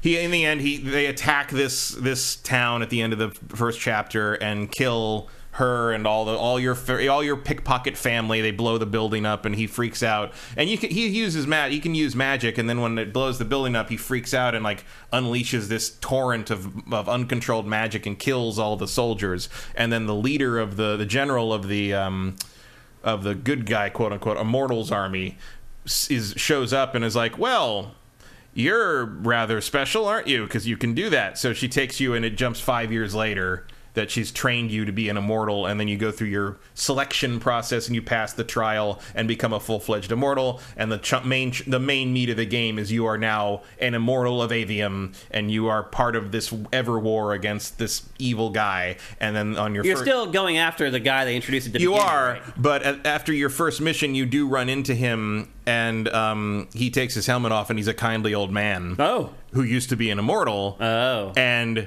there's a lot more happening than you think. See, I keep. No one, no one is. Here's the thing. this um, game sounds better than people are giving well, it here's credit the for. thing. So this is this is the this is the tension in Immortals of Aveum. This game, there's a lot of thought put into the world and the story and the characters and the lore. Like, there's a whole encyclopedia of lore you can read through if you want to. There's all this stuff to find. Like, whoever the people who made made the game spent a lot of time building this world and building these people and building this like history to this world. It all feels like a real place in a very believable, tangible way. It's just trapped in a shooter. You mm. know, it's trapped in a pretty standard FPS. Mm-hmm. I will say there's a bunch of things. We go back to like the the, the hub world place where the immortals hang out. You go around, talk to everybody, and get kind of information about things, and get dialogue choices and stuff. My main thing I keep thinking when I play this game is. If Anthem had been framed more like this, Yeah. it would have been much more successful. Yeah. The other thing is like, so you've got all this stuff that's like, oh, this is an interesting situation. The story's actually a little interesting. It is sort of. There's been some accusations of Marvel style stuff in the dialogue, and that's true. Everybody is a little quippy, um, but some of it's very funny. Like some of it, like, look, like I know you're used to everybody speaking like a Tolkien character, but real people. Like mouth off in, Yeah, in tough reality. situations and make jokes and things like Yeah. you know like go back to what the first written thing we have of any kind of commerce is someone writing a complaint letter about bad copper and like being all snide in it in Yeah. sanskrit it's like people have been people forever like it doesn't matter how dramatic the, the situation was we think historically so like when you know when the big bad guy says like you know i you can't beat me come meet me at this place and the main character in the back of the meeting goes trap. Yeah like it's mm-hmm. like yeah i mean that's funny. It was, Yeah, it's, it's and it's pretty well delivered. The, the performances are good. Like mm-hmm. like i think it's it's well good enough and there's elements that are you know it all hangs together pretty well. The problem is when what you're actually playing is a very uninspired shooter. Really? So it's just like a So- generic first person shooter. Pretty much. So like so you've got three kinds of magic. The th- reason Jack is special. Is he's a I can't remember the fucking capitalized proper nouns for anything. Uh, he he can there's three kinds of magic, red, blue and green. He can use all three. Most people can only use one color. Okay. So he's special cuz he's a he's special for two reasons. He can he can he's a triumvirate or a tri something. Something, yeah. Because he can use all three and he's what's called an unforeseen because usually people who can use magic rise from um, noble classes or, or houses and he was just some random person who was able to use magic to the degree that he could become an immortal and that does create some prejudice towards him from the other because most immortals are noble, nobility. Yeah. and some of them are very nasty to him and some of them are not. Some of them are it's a very big wide variety of things and there's a bunch of weird shit in there. There's a there's a character uh, who can see the future and is she, they are always it's a it's a the character isn't non-binary. The character is literally multiple people. The Oh. character is like le- legion a legion of a, an entire tribe in one body but they can see everything that's ever happened and ever will happen but they don't always know where they are what time they're in. Ah, gotcha. and so they'll answer your questions at the from the end of the conversation the beginning of the conversation it's very confusing to talk to them and they don't actually at one point you ask like who's going to win the everwar? And they're like I can't see that because time doesn't care anymore. No. It's it's gone on so long that even time isn't paying attention to it anymore. funny. And I'm like, that's a really interesting idea. There's Yeah. some cool stuff in there. But the gist of it is, you get these these three colors, uh, and So blue. you basically only have three guns, is what yes, you're saying. blue is so blue is sort of like directed general magic. Uh, red is big damaging big magic, and green like your rocket launcher. And green is life and death, and sort of more um, uh, uh, harming. It- It's it's healing, what healing about the and fire harming. rates? Do those Um, change for each color? Yeah, well, so the, so if I'm, I'm, I'm trying to get the lore out on this 1st Mm-hmm.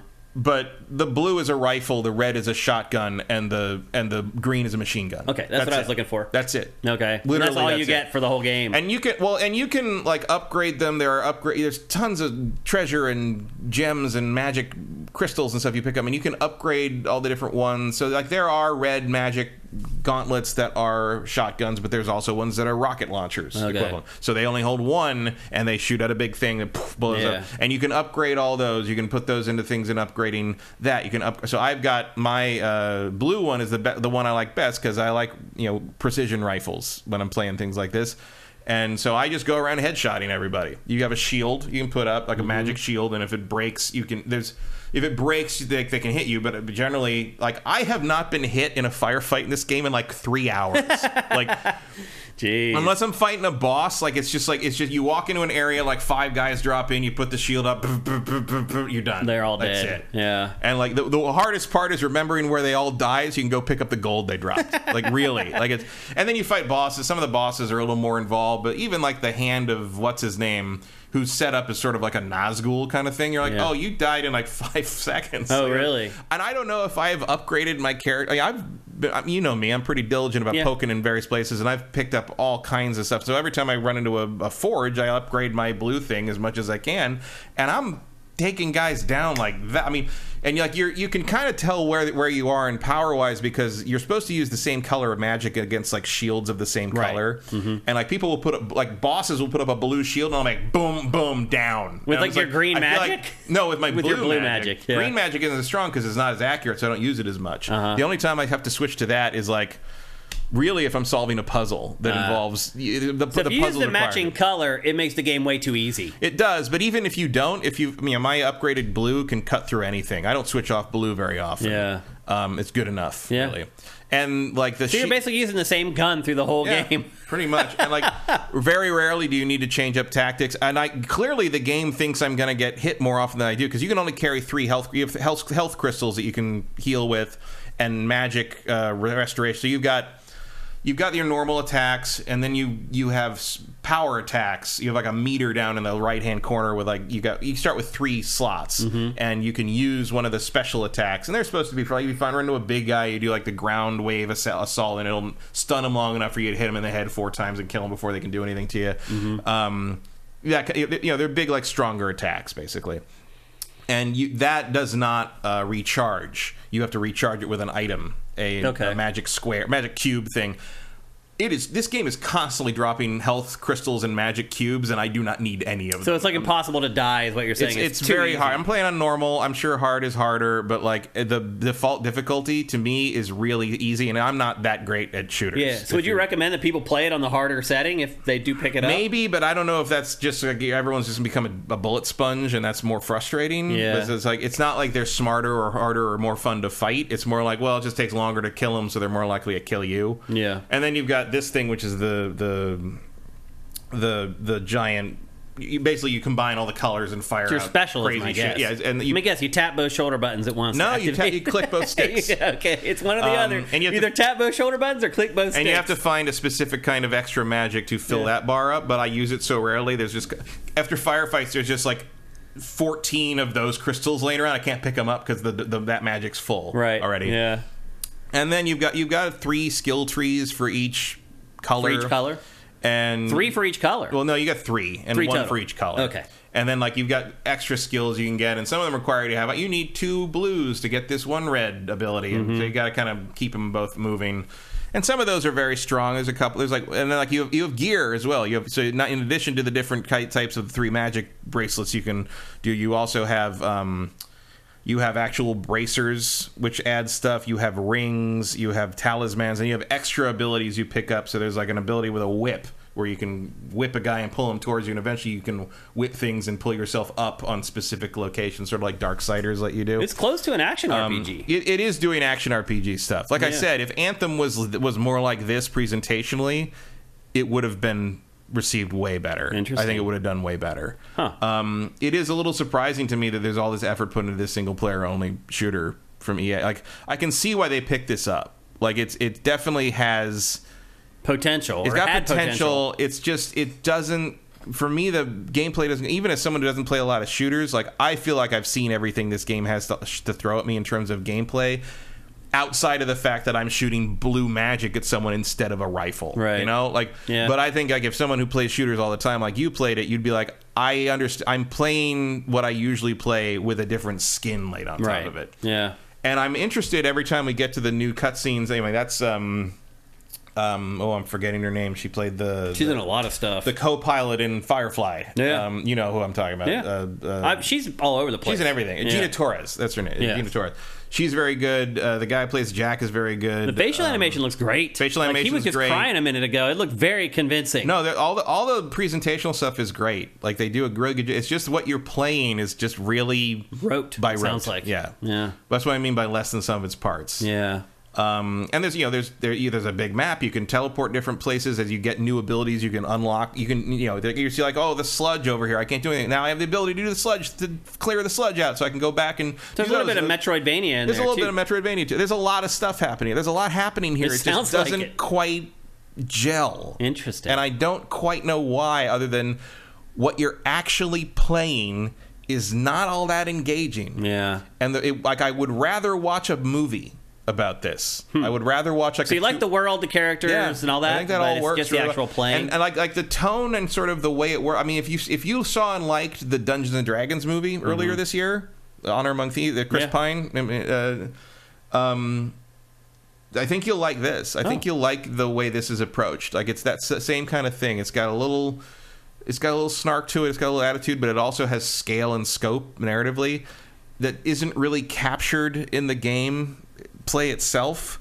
Like it always, it's always going to come down to walking through a an open area and and shooting ten guys in the head. You know, like like it's, it doesn't have that verve yeah. to it. Now this is one of the first Unreal Engine five games. Using the full tool stuff. yeah, point one actually. Yeah. Um, how does it run on your PC? runs fine. Does it? Like um, the only it, And it- keeping in mind, Matt's PC is a monster. Yeah, there's a little bit of stuttering here and there. It is, I will say this. This is the, when I first loaded the game up and it did its like you know it did its like optimizing like load shader thing. It is the first time I've ever heard that PC make any noise. The fan came the fan- on. The fans burned. The fans were like. I was like, oh, Did they smell because they came on for the first time? no, no, but like, but it, I could hear it was loud. It was working a like- little it was bit. Like, like, it would sound like a jet engine started, to, and then it calmed down after the title screen, and it didn't make any. noise. It doesn't make any noise while it's playing the game. Yeah. But when it loaded those shaders, Wow. the, the fans went overdrive. The other thing that happens, and I don't know what this is, every time I start it. It switches my audio output to it's some internal thing that's not my speakers. And even if I switch it, it doesn't switch the audio back on in the game. I have to quit the game, switch the audio back to the proper speakers, and start the game again, and then I get sound out of it. That's weird. Every time. So, like, I just, I played it last night, I quit it. If I go downstairs right now and start it up, there will be no sound, and I will have to quit the game, ch- change the speaker setting again, and start the game again. That is every time. weird. I do not know. I've never run into anything like that ever before. It's a bug. It's got to be a Very bug. weird. Yeah. But other than that, no, it runs. fine. There's some stuttering here and there. There's there's a little hitches once in a while, but for the most part, it runs very smooth. How's it look on your PC? Looks pretty good. I mean, it is running at. Uh, I think it is running at uh, 2K Okay. uh, in default with everything on. Everything's on ultra ray, tracing, the whole deal. I've got it running about 500. I think 500. The halfway setting for the cache, the shader cache, so it doesn't have to constantly load things Mm-hmm. Yeah. in. Um, it looks pretty good. It doesn't seem to have HDR, which kind of impacts the color That's depth a little weird. bit. I, at least it Why? didn't. It, I don't think it did when I started. Maybe they added it later. I don't think Yeah. there's been a big update like that. Um, I mean, I'll be honest. You know, just looking at our B-roll or whatever, it's like Unreal Engine Five versus Unreal Engine Four. Like, I, I don't know. I don't see a gigantic difference in games that are built for one or the other so far. I mean, No, hopefully it- that changes over time. But like you can tell a little bit like the characters and the character models and all the little things on them and like there's some part i mean there's a lot of impressive particle stuff with the magic effects in this it just doesn't matter Mm-hmm. Yeah. you know what i mean like Yeah. and there's a lot happening like if i'm i got my shield up I'm firing stuff through the shield. I got a construct over here throwing and- stuff over here. And like 14 guys are casting spells at me this way. There's waterfalls and there's a ley line going through. The, I mean, there's Yeah. there's a lot happening visually. It's just you numb to it after a while. yeah, You know, like that happens.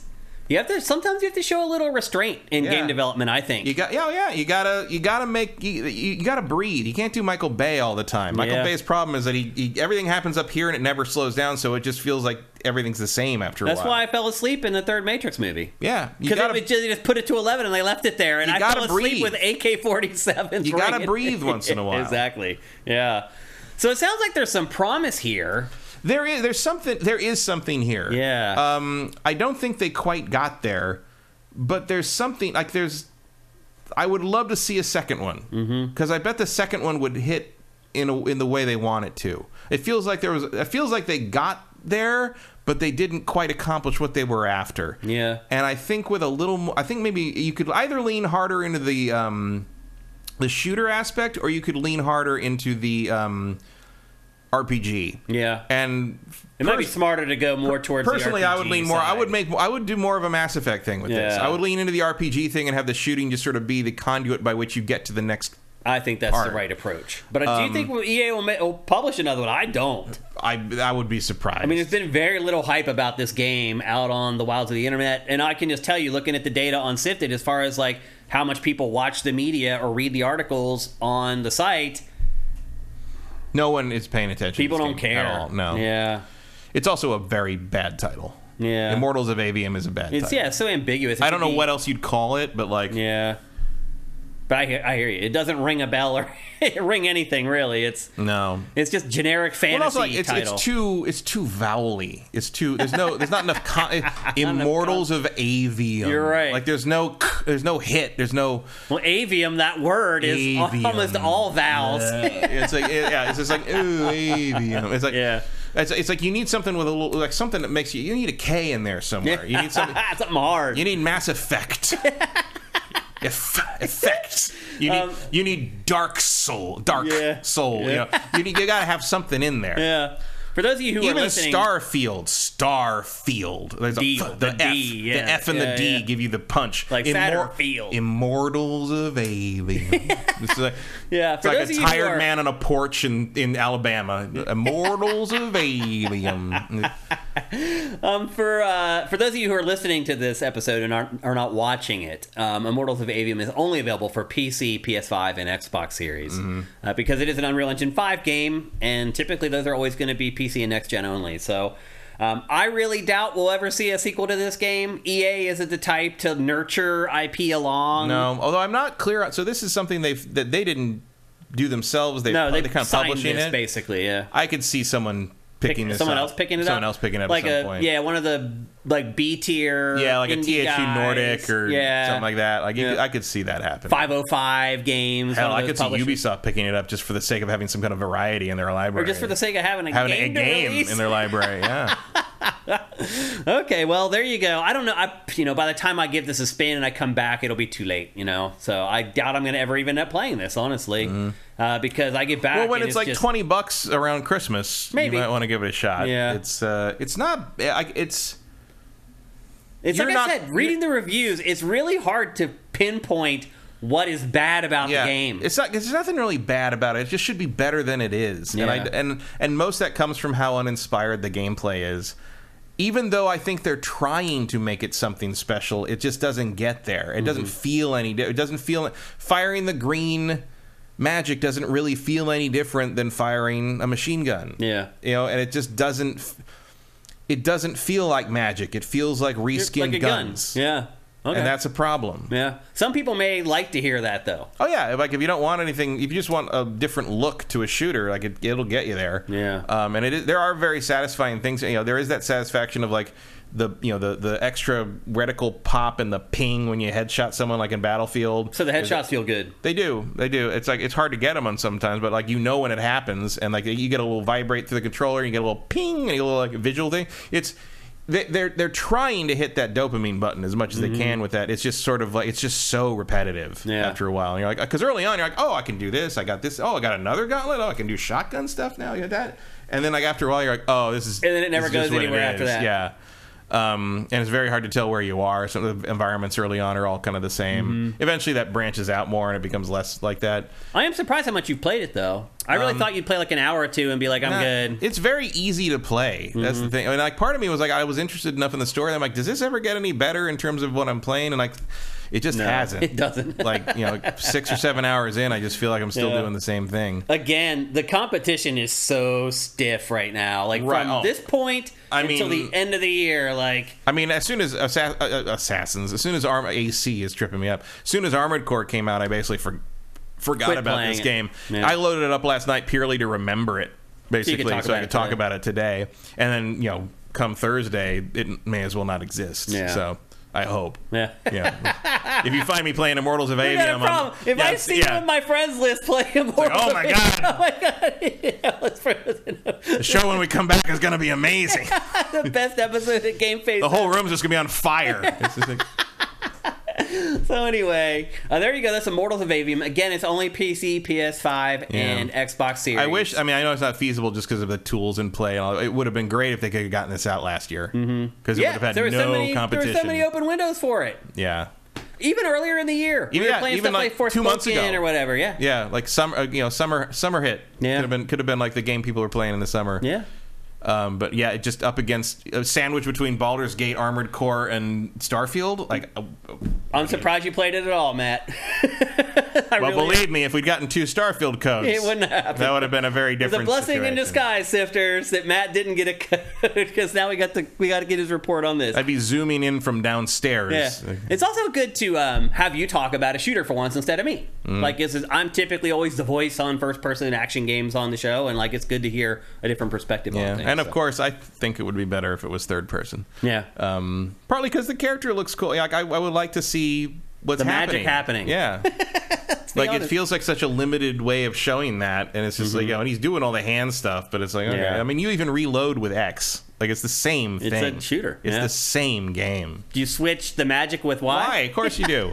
There you go. All and right. then B is dodge. You have a Yeah. Mm-hmm. little blink spell, and then A you jump, and then you can double jump, and then you can eventually you can hover. Oh. So there's some platforming, there's some puzzle solving, there's a couple puzzles I haven't figured out yet, but they're sort of a thing like that Metroid thing where you're like, am I not understanding this, or do I need an ability I don't I just don't have yet? What like- I need Yeah, it's like I thought we I thought we solved this problem in Banjo Tooie, guys. You know, yeah. at least tell me. Like every Right. once in a while, he'll be the character will be uh, Jack will be like, oh, I don't think I can do anything with this right now. I'm like, okay, can you tell me that more often? Because at one point I was trying to solve a puzzle forever and I couldn't figure it out, and and like like ten minutes later, I'm like, I got another, a new ability. I'm like. Oh, that will That's solve that puzzle. Like, I wasted fucking half an hour trying to do this. That sucks. Been there many times. so anyway, there you go. That's Immortals of Aveum again. PC, PS5, Xbox Series. We struggle to recommend it with all the other big games coming out. which is a shame. yeah. Like, it would have, would have been nice to. It'd be nice to be in the universe where this game came out and hit it out of the park. Yeah. Speaking of shame, that was a great uh, segue into our next topic, which is Gamescom 2023. I wouldn't say it was shameful, but it certainly wasn't anything to write home about. Here we are, the third topic of Game Face, and we're just now going to recap Gamescom for you. Now, last week's episode happened right after Keighley's big opening night live thing, which Big. yeah, exactly. it was supposed to be. Well, we're talking Gamescom here, so let's Yeah. scale it down a bit. So as it, but as it turns out, Keighley's thing was pretty much a bust too. Mm. I mean, there was really no big reveals in that, hardly at all, other than a couple release dates. The Mortal Kombat stuff was nice. Like, there's some stuff that came out of the game, uh, but it was all known stuff. Like, Yeah. I- like some of the cutscenes they showed from Mortal Kombat are really funny. Mm-hmm. Like the bit where Sub Zero attacks the guy at the bar. And like the other guy just continues drinking and breaks a piece of ice off and puts it in the drink. Like that's very good. Like that's, is, that's yeah. great. Like Yeah. I, I love all that stuff. But it's like that's a known quantity. The game Well, that was like the twentieth trailer. Oh, sure. Kombat. and like, let's be honest, like they've been that tone and that aspect of Mortal Kombat's been in play for three games now. Yeah. the fourth now. You know, Yeah. we're on- uh, so it's not like there's any surprise there. It's just like it's you know it's fun to see, but that's not a reason to show up in Cologne, is it? You Yeah, know? Keighley basically just showed new trailers for his big reveal was Modern Warfare Three. Having, Yeah. having that campaign 'Cause there was no E3 to chunk do that right. before. That was his big win. Normally that would be the Sony press conference. Yep. But the rest of it was a new trailer for Mortal Kombat 1, a new trailer for Assassin's Creed Mirage, a new trailer for Alan Wake 2. And, Mm. I mean the Nightdive stuff. yeah. Like I mean, you even mentioned that with the before, where like they Yeah. had two, at least two more remasters in the chamber, and Yeah, there they were. sure enough, Yeah. there they were. Yeah. Um, and those were kind of the big things from Keighley's event. Like, you know, I'm not I going to be overreacting I mean, the fact that the Dark Forces remake is remaster's coming is definitely the best, the biggest news at Gamescom for me. I mean, but still think But- about that. oh yeah. If that's the biggest news Oh, for yeah. you coming out of Gamescom. Look, man, I can't remember the last Gamescom thing that really blew me away. So it's Yeah. like it's like, hey, Well, we got the release date for Tekken 8. That's not coming this year. It's coming January 26th of next year. called it. Yep. Yeah, you did call. Actually, I think for at first you were saying it was it was going to come. I thought it would this be, but then I didn't enough to that I didn't draft it. Yeah. That's how you know I didn't think it was coming this year Yeah, anymore. and then we got the uh, release date for Sonic Superstars, which is the next 2D Sonic. That is October 17th.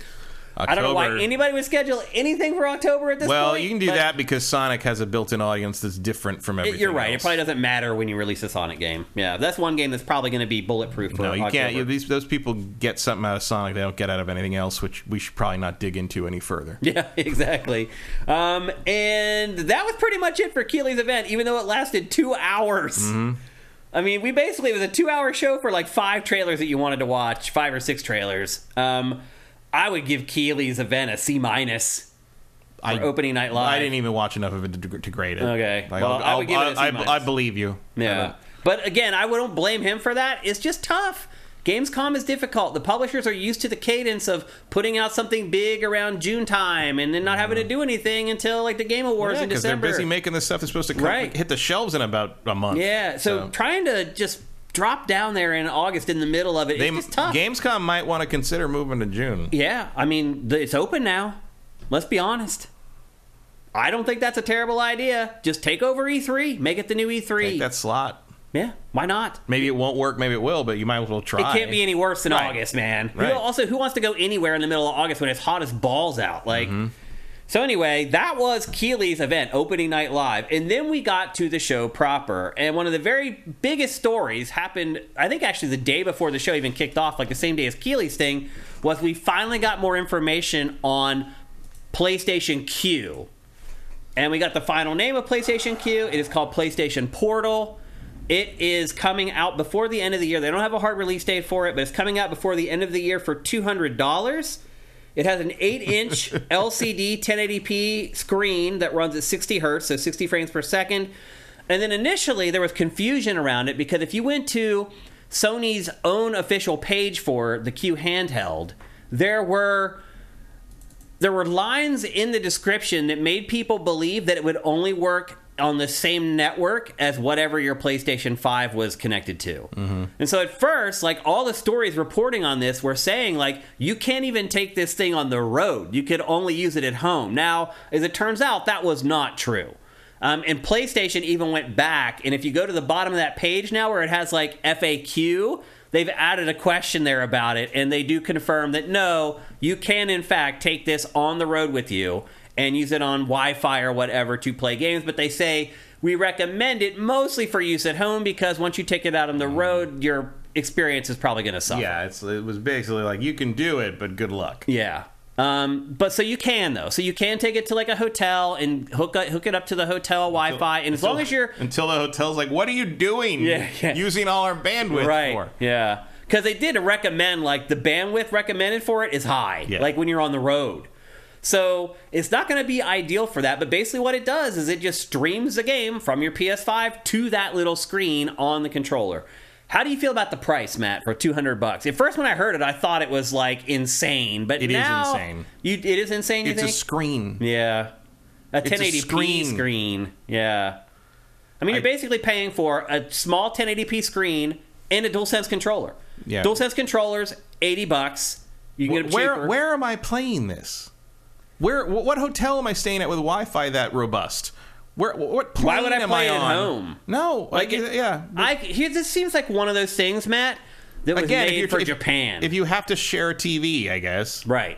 I, it feels to me like this is one of those things in the games industry that doesn't make sense to us, but it does make sense for Japan. Like the so- the GameCube. Everyone's like, "Why is it so little? Why is it a cube?" Well, because people in Japan live in shoeboxes Mm-hmm. and they don't have a lot of space. We couldn't understand that. People in Japan do. And what's the but like you can already do remote streaming of the PS5 on like almost any screen you can think of. On a Vita. That, and use a controller if you just bring the controller, plug it in, plug it into a Vita or Yeah. plug it into a, a laptop or Yeah. whatever. You know, my MacBook can do that, Yeah. and I don't have to pay an extra two hundred dollars for it. Yeah. What's the point? I don't get it. They're basically doubling their money. So my guess is it costs $100 to manufacture this thing and they're du- charging Mm-hmm. double for it. It, I, I, It may I, not even cost a 100 to manufacture. I saw a Twitter poll on this about are you gonna are you interested? Are you gonna buy it? It was like it was a few thousand people responded. Ninety four percent no. Hmm. This thing is dead in the. It is water. DOA. Yeah. There's no chance. Like what? In the, I don't know what the hell the use case for this thing's supposed to. be. I don't either. For two hundred bucks Again, I think Japan, where people aren't don't have two TVs, they have one Maybe usually. the but- most exciting thing in that video is the fucking earbuds. yeah, like, those earbuds look pretty good. badass. Yeah, yeah. Hell, even the- the headset looked okay. yeah, Like, all the sound equipment that Sony's released so far officially for PS5 has been awesome. Yeah. they're doing a good job. With way more interested in that. They just bought thing. A headphone manufacturer too, I believe, like last week. Mm. So, and I think they said they're going to allow them to operate as usual. They're not going to take over the company either. So, um, yeah, I mean, what price makes more sense for you? For me, zero. I Right. I, I, sewer rat may taste What like price would make you consider it? Nothing. Nothing. Sewer rat may taste like pumpkin pie, but I'll never know because I'll never eat the filthy motherfucker, as Samuel L. Jackson once said. Fair enough. I have absolutely no use for that. Yeah. It would not be worth the I think in space the it US, takes up in my house. Yeah, I think in the US it's dead in the water. Uh, but anyway, it's called PlayStation Portal. Again, two hundred dollars coming before the end of the year. You probably kind of want to announce the release date there. Yeah, it is weird they didn't have a release date for that. But Ah. Anyway, Like, or maybe they know just as well as we do that this is just dead in the water, and I don't know. I don't know. I don't know. Shadow drop it. Yeah, Be like, ha! they'll do some. They, maybe they'll just shadow drop it during the Game Awards at the beginning of December or something. Who knows? Yeah, I don't, who- That'd be their only chance of selling some of them. they probably just want to do it in one of their own like state of plays or Yeah. something. Save it for themselves. Yeah. But anyway, other than that, PlayStation Portal, PlayStation was completely MIA at Gamescom. So it is an equal opportunity lever. It's it left E3. It really has no presence at Gamescom mm-hmm. anymore. I don't know. Like now we're you know we're getting the reports that it's fallen behind the PS4. Like I don't know. It might want to start rethinking some of the stuff that it's been doing the last couple Well, of years. it's not having a very good year in terms of release schedule. Is the That's problem? true. I mean, Like, it's, it's had an abysmal come out. release schedule. Like everybody's just waiting for Spider Man at this Yeah. point. Yep. That was the other weird thing today because like, all the all the furor over Starfield, there were like Sony people screaming about how like oh Spider Man Two is not getting any marketing because Assassin's Creed got the Game Informer it's cover. August. It comes out in October. Like everything. I don't know how many times I need to explain this. Marketing blitzes start four weeks before release Yeah. for everything: movies, TV shows, games, music, whatever you have. Four weeks before release, three weeks sometimes, Yeah. because you want people to be excited or aware of it. And then be able to buy it. Yeah. You do not want to tell someone about shit like this two, three months early, and then they're like, "Oh yeah, when can I? Oh, October. I'm gonna, I'm gonna forget about it, and never think about it again." Like, that's how you get. You, that, that's the problem. You don't put shit on buses Yeah. or billboards or NFL games until you're like weeks away People from being able to buy think it. Think about buying it. Yeah, That's it. I agree. Spider-Man 2 will get its fucking marketing push. I promise. Yep, I agree.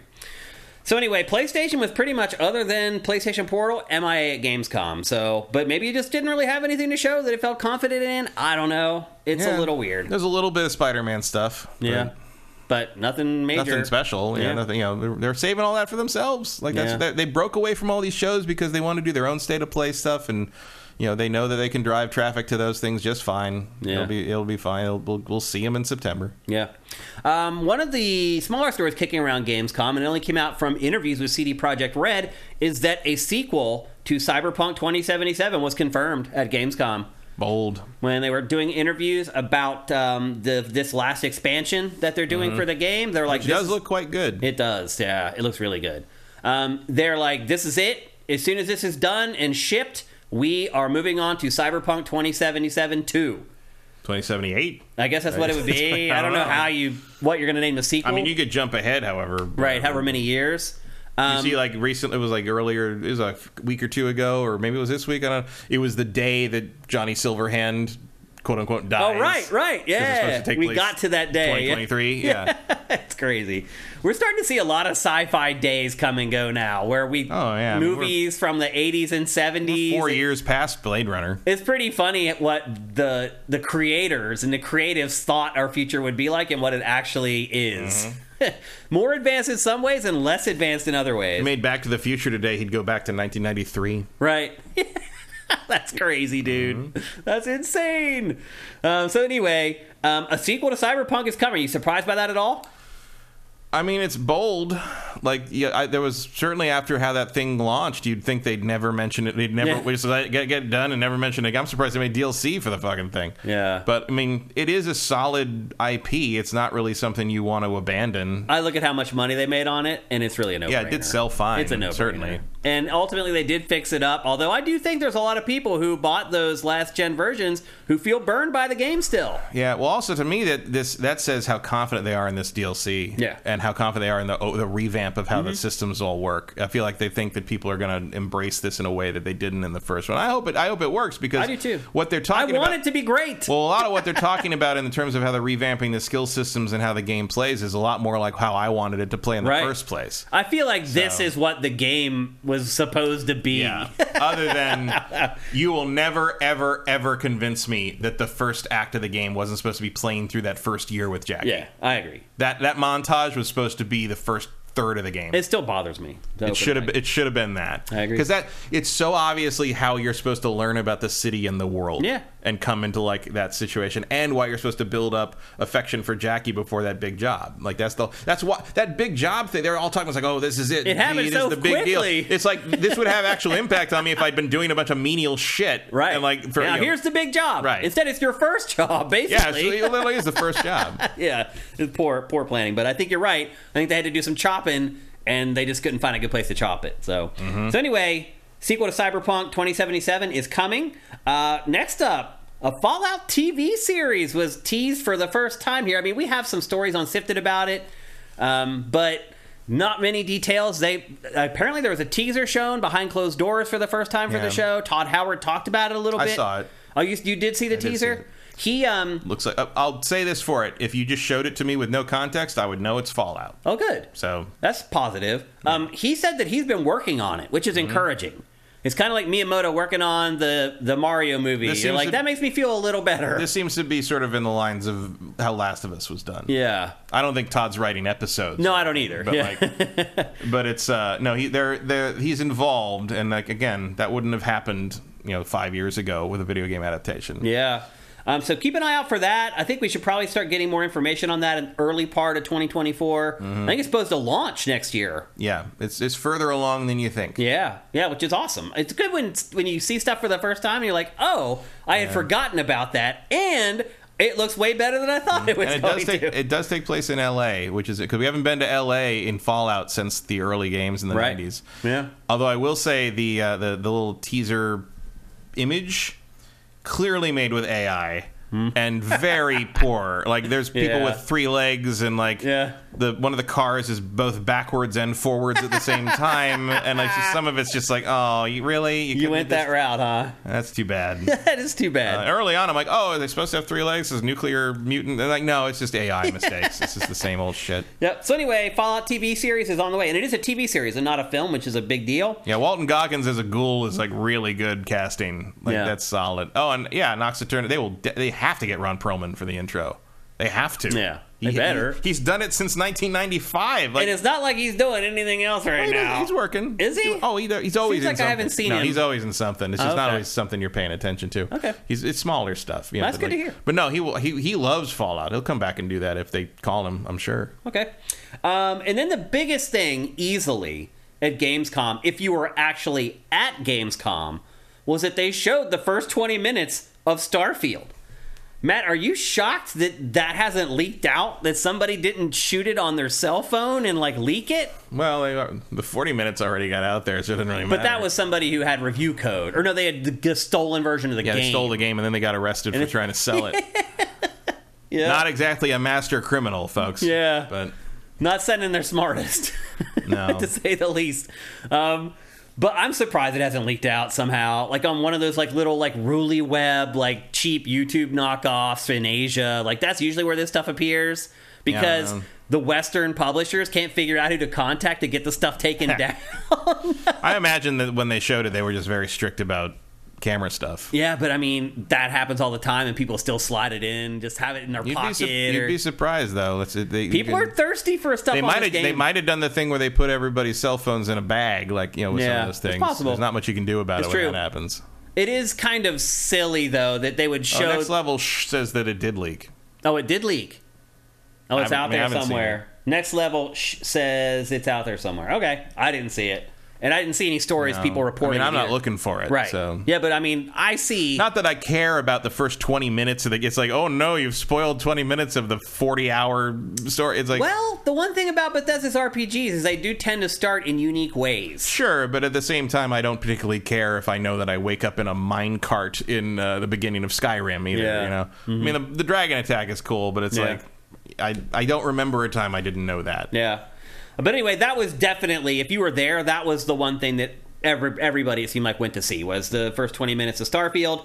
Um, and then let's start talking about some of the things that were at the show that did manage to catch my eye. There wasn't a lot. that's also so weird to me because like the idea if i was at gamescom i would never wait in line to see the first 20 minutes of a game i was going to play in two weeks. in like, well, in, in some cases, like a I mean, few less days. if you're getting a code yeah, Like, it's like or if you pre-ordered it and you can start playing it because the 31st you can start playing it if you spent the extra 35 bucks right? Yeah. yeah.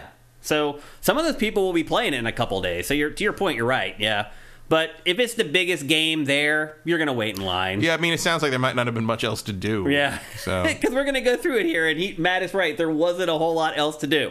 Um, one of the biggest games to me at the show, for reasons beyond just the game itself, Stalker 2. So we did get some bad news, and you got some bad news, Matt, because you had this on your fantasy team. It has been delayed. I've been saying this thing was going to be delayed for months. though. Uh, and it was delayed into 2024. The As long as quarter. Space Marine 2 makes it this year, I'm fine. You'll have all your. you'll have a have full 10. roster? Yeah. Okay. Um, The, the the both alternates will have to come in, but yeah. Uh, as but long your as- alternates are good. So. alternates are good. But as long as Space as long as Space Marine 2 makes it this year, and we'll get to that. which it sounds like it will. Yeah. Um, Stalker 2, all I got to say is when these dudes walked into Gamescom, people should have given them a standing ovation. If they walked on a stage anywhere, they should have got a standing ovation. Anytime you saw them, you should have applauded them for what they've been going through to make this video game. This studio is from Ukraine. They're in the middle of being invaded by a butcher, and somehow they have managed to keep their eye on the ball and almost finish this damn game. It is amazing to think about what this team has done. Now, it's a delay, it's only to Q1. It's incredible what they've done. Like, I can't give this team enough accolades. Now, some people got to play this at Gamescom as well, and some of those reports are saying that it is brutally difficult. Like, they're Stalker. We've, we've heard this before, the Dark Souls of whatever, but that's what they're calling this, the Dark Souls of first-person shooters. Dark Souls is the stalker of our Right. action RPGs. 'Cause Stalker was Let's- let's around be honest, before yeah. Dark Souls, Let's, let's, yeah. let's be clear. No, you're right. Um, it is notoriously difficult, but it sounds like this one kicks it up a notch. Like people were taken aback by it.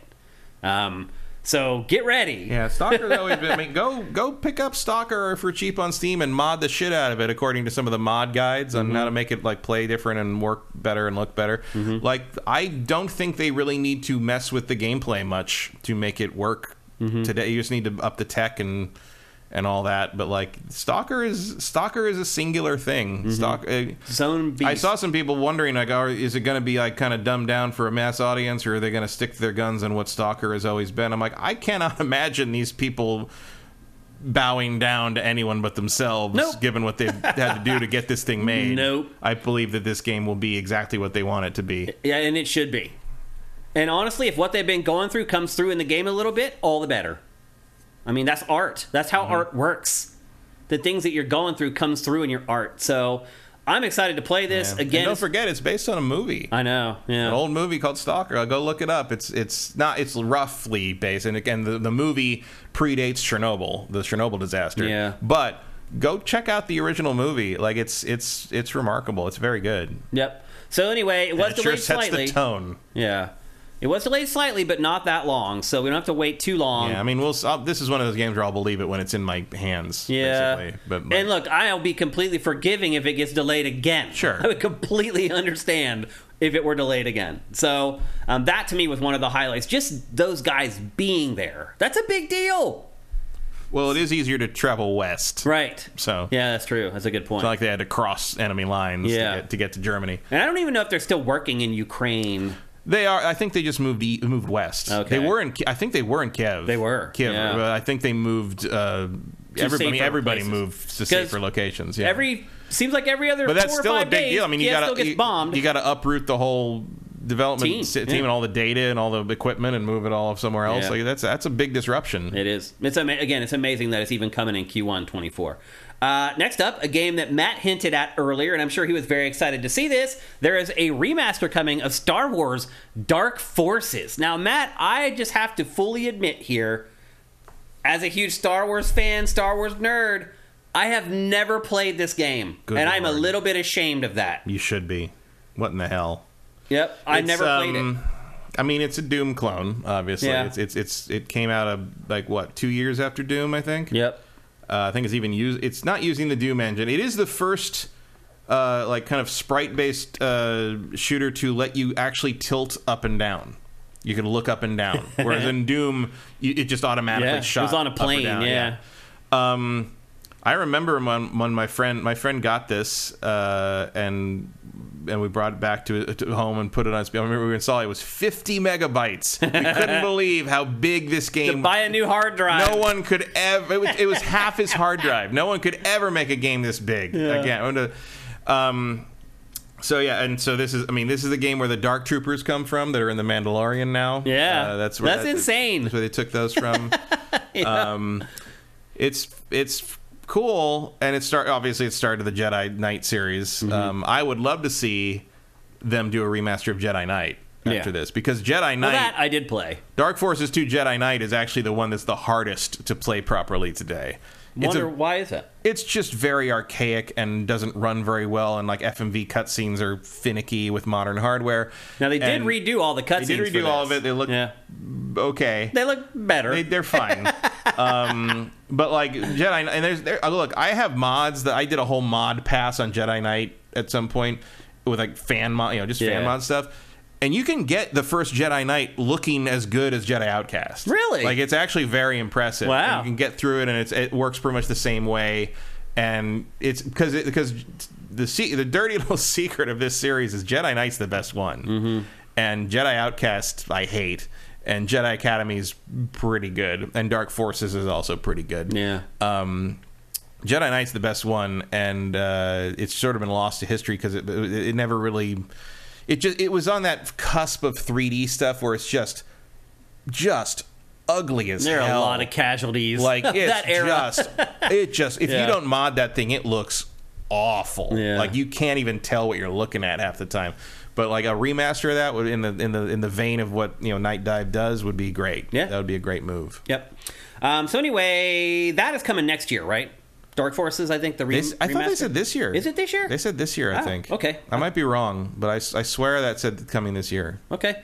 One of the cooler things that was shown at Gamescom and caught me completely off guard is Half Life 2 RTX, which is mm-hmm. basically Half Life 2 remastered using all the latest visual trickery on NVIDIA's cards. How do you feel about this one? Half Life cool. 2 for a whole new generation. That's cool. I'm probably not gonna. I won't play it again, probably. I mean, I would. I might, though. I'm thinking about it. I wouldn't be against it, but like that's a Half Life Two is a long game. Yeah, it is long. You It's, what, talk about- 18, 20 hours? That's, like that's okay. So I reviewed Half Life Two. I didn't finish that game because Really? because I had to go play it at Valve, and I only had one day there, and I got I got like two thirds of the way through, and they're like, "Oh, that's pretty good. You got the you got the gist." Valve was okay with that. I mean, they set it up. As so- far as uh, the only, I only had one day to play it. I, Wow. I sat there and played the whole thing as long as I could, but I didn't get all the way through. That's crazy. Um, Half Life 2 needs a remaster.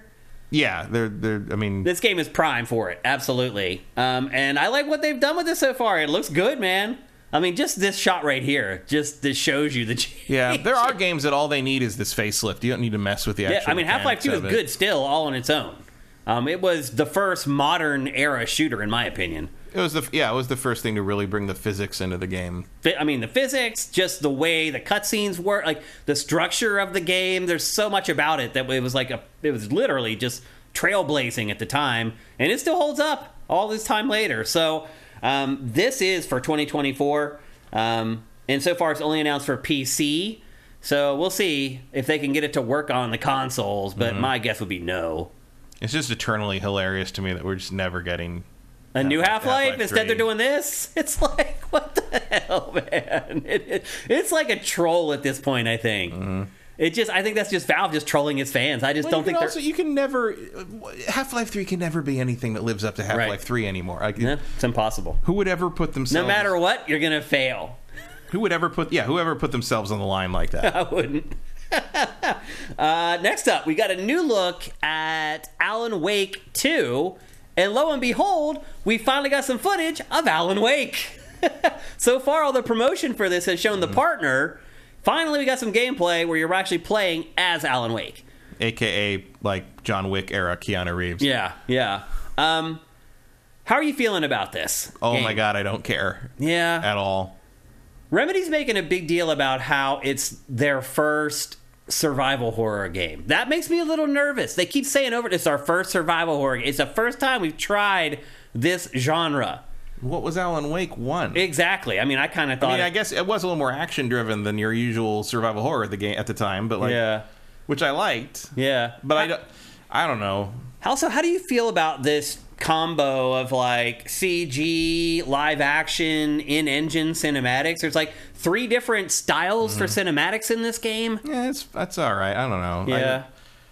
I, am just waiting for Control 2, if I'm honest. I don't I don't really care about this. I wasn't a big fan of the first Alan Wake. I'm more excited for this than I was for that though, because they're changing it and it's not like Alan Wake 1. Yeah, I just I don't know. I'm not I don't care much about horror to begin with. I like Control way more than Alan Wake. I like the premise, I like the idea, I like the character, I like all of it better. I like Yeah. the gameplay, I like all that more. This is also coming in October. Yeah, it's just it's there's going to be way more. I mean, I'm going to be playing Spider-Man 2 when this thing comes out, and I could not give less of a shit at that point. I'm Like, going to have to play this, aren't I? You are, because I'm gonna be I'm gonna be swinging around New York. yeah. Um, I'm not that excited You want us to go shine a flashlight at zombies? No, no, I do not. I'm not that excited for this game, but I am more excited for it than I was for Alan Wake 1. I, and even after playing Alan Wake 1, I didn't enjoy it all that much. It was just Mm-hmm. kind of archaic. Yeah, like nothing about this looks bad to me. Yeah. It's just it just it's not for me. I don't. It's Yeah. not not in my interest zone. Okay. Uh, let's see. Moving on. This may be the game that everybody is talking about the most coming out of Gamescom, and that is Crimson Desert. We had got a trailer Oh, yeah. for this Long a while ago. yeah. And then out of nowhere, they released this one. And it's here's the thing there's all these games that come from Asia, and you see Mm-hmm. the trailers, and they look like better than anything Western developers are making. And then they never. And then they never come out. Yeah. This one, I think, is going to be real. It looks like it. It- and this game, this this game is sort of what, and I, I'm not being super draggy on it because I I do love the game. This game looks like what Dragon's Dogma fans want you to think Dragon's Dogma is like. That's hilarious.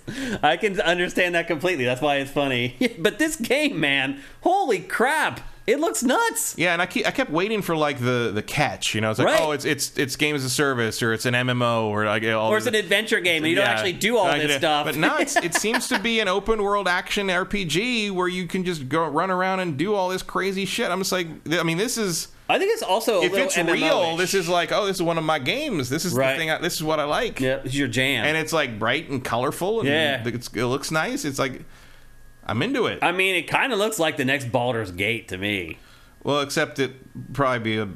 I mean, this is more my style because it's action based and skill based Yeah. more than dice based. But, um, I mean, it looks like maybe this is what Dragon Age should have become. Maybe. You know? Yeah. But again, we'll see if this ever comes out because there's a long run of games like this that you see them and you're like, wow, that's amazing. And then they just never It's appear like, where is? Yeah.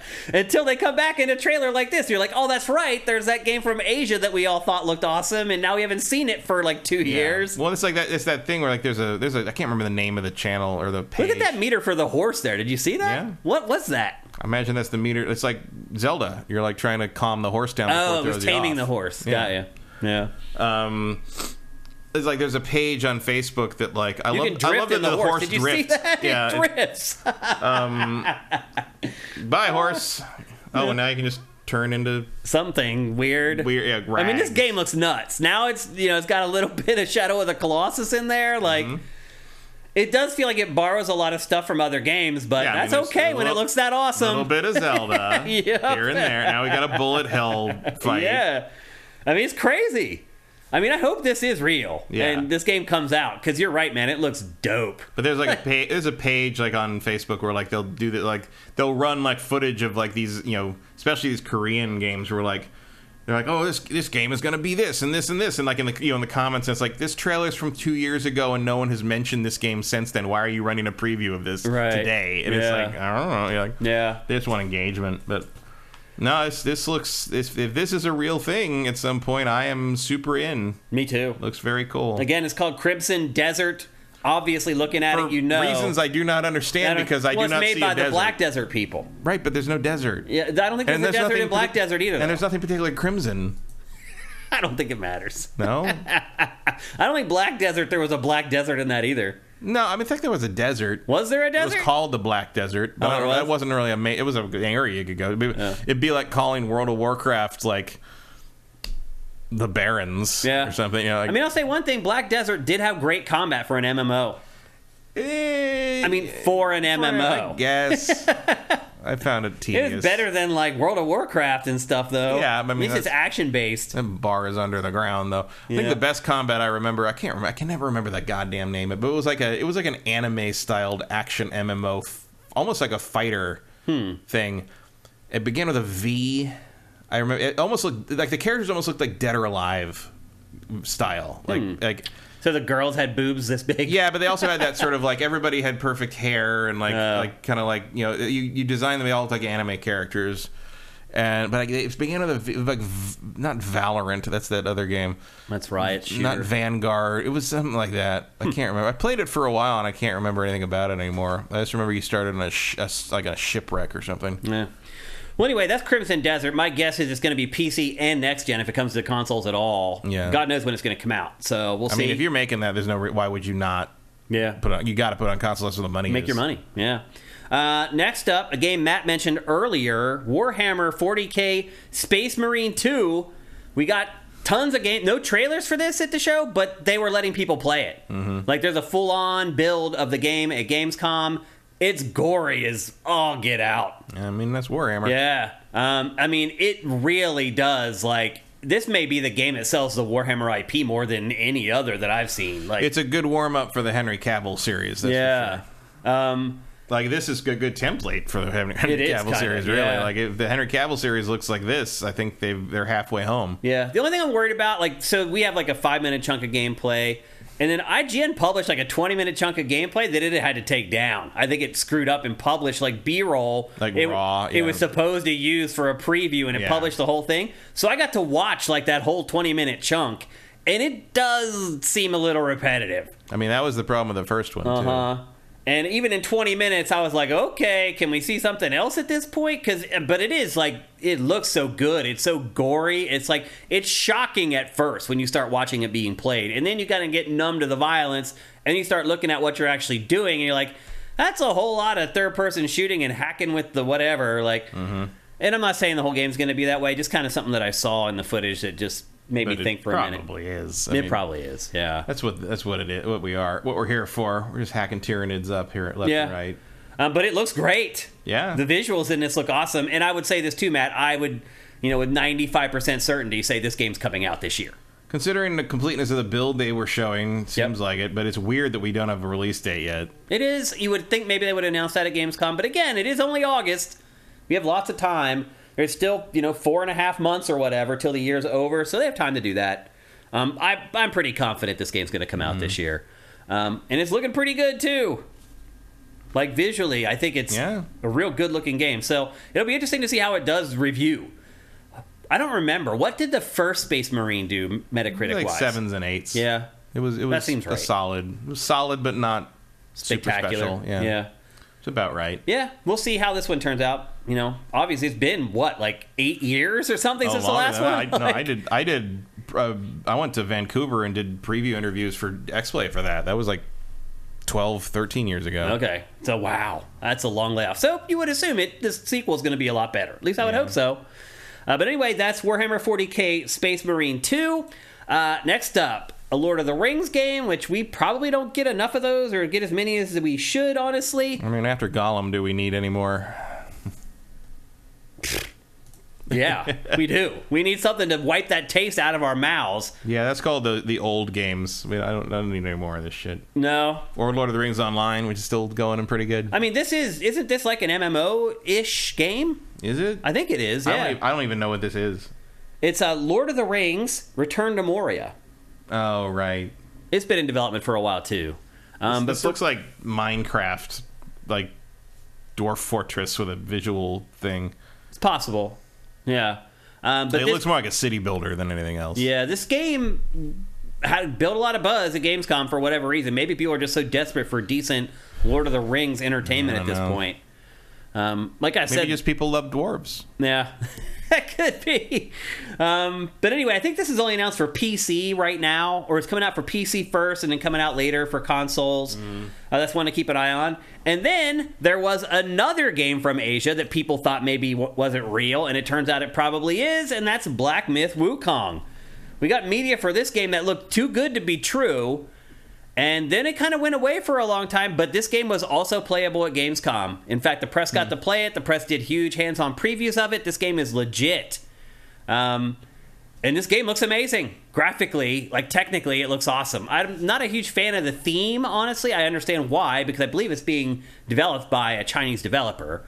Yeah, well, I mean, the the legend of the Monkey King is one of the most popular stories in the history of humanity. So Yeah, I mean, I, again, I get why they've chosen this theme. Just me personally, it doesn't appeal to me very much. No, the- Sun Wukong thing is not super interesting to me either, but like um, partly because this is what Dragon Ball is based on, and I do not like Dragon Ball. And Yeah. like, it just reminds me of that crap. Yeah. Um, but I don't know, it looks nice. Like there's there's there's elements to that that is that that could be interesting because like there's stuff that like gets left out of a lot of interpretations of the story, and we'll see. This is also PC and next gen. Um, obviously, I couldn't see a game like this running on PS4 or X, definitely not Xbox One. No, I mean we're three years into the generation. You shouldn't be expecting Any old- old systems to run anything anymore. yeah, I agree. You're lucky a guy AC6. Yeah, I mean, I'm excited for this from a technical perspective. The rest of it, I'm not so sure. But I'm also pleasantly surprised that it's real. I really thought this was going to be another one of those games that they showed a trailer for, and then it just never materializes. So, um, again, that's Black Myth Wukong, and it is a legit game, believe it or not. Next up, Path of Exile 2. If you're finally burning out on Diablo 4, this is my guess is going to be your next fix. This game really impressed me. When did we see it last? wasn't that long ago. I don't remember. Like a couple months ago. It was shown, and I was like, "Whoa, that game looks awesome!" Well, they showed it again at Gamescom. It got it drew a lot of buzz. A lot of people were talking about it. I believe this one's coming to consoles already. I think it's already announced for consoles. Probably. Um, but you know, obviously, No reason not to. Diablo Four has more than proven that these type of games work on consoles and can work very well. Path In of- fact, isn't Path of Exile one already on console? I think so. Yeah. I mean, Diablo three really proved that you could do it. You're right. That it- was the first one that really proved it. And it it proved really- it to Blizzard, really. yeah, and it um, uh, Diablo three on console run plays better. I, I honestly like. I don't think I'll ever play Diablo on a PC again. I mean, I did play Diablo four on a PC, but I used a controller. Uh, yeah, I mean, I played it on the couch, and I felt no worse for the wear for doing No. that. The uh, the Diablo alike uh, controller problem has been solved. It has for sure, um, and this will be the next in line to take advantage of those uh, those updates and changes that people have figured out over Yeah, time. The first one's good. I kick I kickstarted the first one. Did you? Yeah, I have a I have a box copy somewhere with a bunch of fucking art and th- extra things that I Wow. don't care about somewhere in a in the garage somewhere. Well, no kickstarting for this one. No, they don't need it. They're- Nope. they're, they're established now. I think this looks great. I mean, I don't. I wouldn't want to play it now because I'm still kind of burnt on this style of game from Diablo. Yeah, I don't know how many of these games I need to play in my lifetime. really, But next year, I'll be ready for another one, and hopefully that's the when this one will come out. I don't think they did announce a release date for it though, unfortunately. Um, but it's looking damn good. And again, if you enjoyed Diablo 4, this is one you might want to follow on Sifted. Just go to its game page and click the gear. And then next up, Matt, maybe in the clearest sign yet of just how poor this Gamescom was, the game of the show was, drum roll please, Little Nightmares 3 was the game of the show for Gamescom 2023. And this was the official game of the show chosen by Gamescom itself. And I'm not sure what goes into that, Yeah, I was gonna say what are the criteria? but I'm sure that? at some point some human had to vote for this game as and several did as the best game of the show. Now it does have a new developer. It's being developed by Supermassive now. That does that really move the needle for you that much though? no. Me either. I'm just like, I, again, I mean, Little Nightmares is fine. yeah, they're fine. Game of the show at the biggest game convention of the year. Mm. Phew. I mean. I mean, I'd, I'd have to see what the criteria are for it. Yeah. It's if- And then maybe they have very Does it have to be something that w- does it have to be a new reveal? I don't like that limits it to about ten things. because I mean, really, you chose this over Mortal Kombat One or well, that's not a new reveal. right? That's what I'm saying. There must be a stipulation that it needs to be a Mm-hmm. Yeah, new I reveal. also can't really see a European game co- conference picking Mortal Kombat for anything. That's a very Ameritrash. Well, I'm just saying, like, for example, there was Assassin's Creed. There's like five or six gigantic games there, like that were I mean, had maybe- bigger showings in this trailer that's 45 I mean, they- seconds long. I don't, well, they did they get to play it? Does it have to be playable? I don't think this was playable. Yeah. like even for like a judges thing. yeah, I don't think it was. Mm. Yeah. You're not shocked though that this was I Game of the show. I don't. I do not care what wins game of any show. Really, right. I'm not saying whether you care or not. I'm just asking whether you were surprised. I don't know. Like, what else did they have? I guess unless you want to go to something that's been known about for a year. Like that's kind of a problem with this year in general. Is like there's not a lot to be announced. It's just a bunch Well- of stuff that's finally coming out. It was a problem for this show for in particular. Like Well, they're just really What other show is there? any big this year? reveals. Yeah. Well, I mean, there was still Summer Game Fest or whatever. So Yeah, but that's just the usual. and there's going to be you know this is game Keighley's usual. Here's a bunch of indie games you've never heard of and will never hear of again, and Mortal Kombat. there will be the Game Awards later on that'll announce a bunch of stuff. well, world premiere. Like, but, uh, exactly. but how many of those things are going to be? Uh, you know, Yeah. a lot of those world premiere are going to be Little Nightmares three level stuff. Yeah, I mean, that's that's true. That's kind of where we are right Yep. now. And that's it for the highlights for Gamescom 2023. The only left, like the hanging Chad that's left, is like Microsoft said that they're going to blow out Forza Motorsport, and they, it didn't. Like there was really no coverage of Forza Motorsport from this show at all. The game's coming out like in the very near future. This is your last chance to, especially in Europe. Driving culture in Europe way bigger than it is in the United States. It just is. Like this was a perfect opportunity to reach a bunch of gearheads, and they blew it. Mm-hmm. So I don't know. They had said going into the show, Stalker Two and Forza were going to be their big focus at Gamescom, and they the Stalker part happened. This never really did. They did like an interview on Xbox's live stream. They did like a daily show from the show floor every day, and they did like an interview with the developers, and that was pretty much it. There's no I mean, to new trailer. Fair, to be fair, what else can you really say? Well, they didn't release a new trailer for it. Like maybe there's modes that they haven't talked about. Like you plan that all out with your media plan. You, you don't just. I mean, I, ma- I imagine they're focused on Starfield right now, and that's Yeah, the I end of guess it. So. is this? Is this October? Uh, yes. Yeah. Or wait, maybe November actually. Is it? I can't remember. I think it's November. Maybe I'm thinking of the crew. The crew comes out in like next a week, month. That's this. in a couple weeks. That's, yeah, that's September. All right. yeah, yep. Ubisoft's take on Forza Horizon. So we got really hardly anything on this game, which is a little weird. It's coming out soon. It was a good market for it, but we didn't. So overall, what kind of a letter grade are you willing to impart upon Gamescom for this show? Well, I don't even know if it deserves a letter grade. Really, It's it's it just sort of happened. Yeah, I mean, I would give it the same as I gave Keighley's show a C minus. It's below average, but not terrible. So I guess I give it a C minus. But not a great Gamescom. Um, and you, we know we were talking earlier about hey, maybe I didn't even hear anything about it after last week's show. Like, just no one even talked about. It. Well, I had to. I was busting my ass curating content for it, but it was. I'm sure it was coming through there. Yeah, but like in terms of just like chatter on Twitter and all that, and like your general like kind of you know online Yeah. discussion, no buzz. Gamescom didn't come up. Yeah, it's crazy. And all the, I mean, I had to work my ass off because there was just like 200 indie games announced that nobody cares about. I know no one cares about them again because I can see the traffic on the site and no one watched any of those trailers hardly at all. So, yeah, it's, um, I hope this isn't the future of, of trade shows for our industry. Again, the timing is tough for Gamescom. Maybe if they do move it to June, it'll it'll fare a little better. But if this is what we, we get in replace of E3, I think we're in trouble. So there you go. That's Gamescom 2023. Hopefully, 2024 will bring us a better show. And that brings us to the last topic for Game Face 356. We're going to talk about a game that I think both Matt and I were very excited for when we heard about it Well, kind of excited for when we heard about it. Now that we've played it, I don't know if, if either one of us are excited now. And that game is called Bomb Rush Cyber Funk. It is the spiritual successor to Jet Set Radio. which is being very kind. yeah, but it's really not. Um, it is. It is, extreme- it is near as I can tell. It is made by people who did not understand why Jet Set Radio was any good at all. Yeah, it is a cel shaded extreme sports game.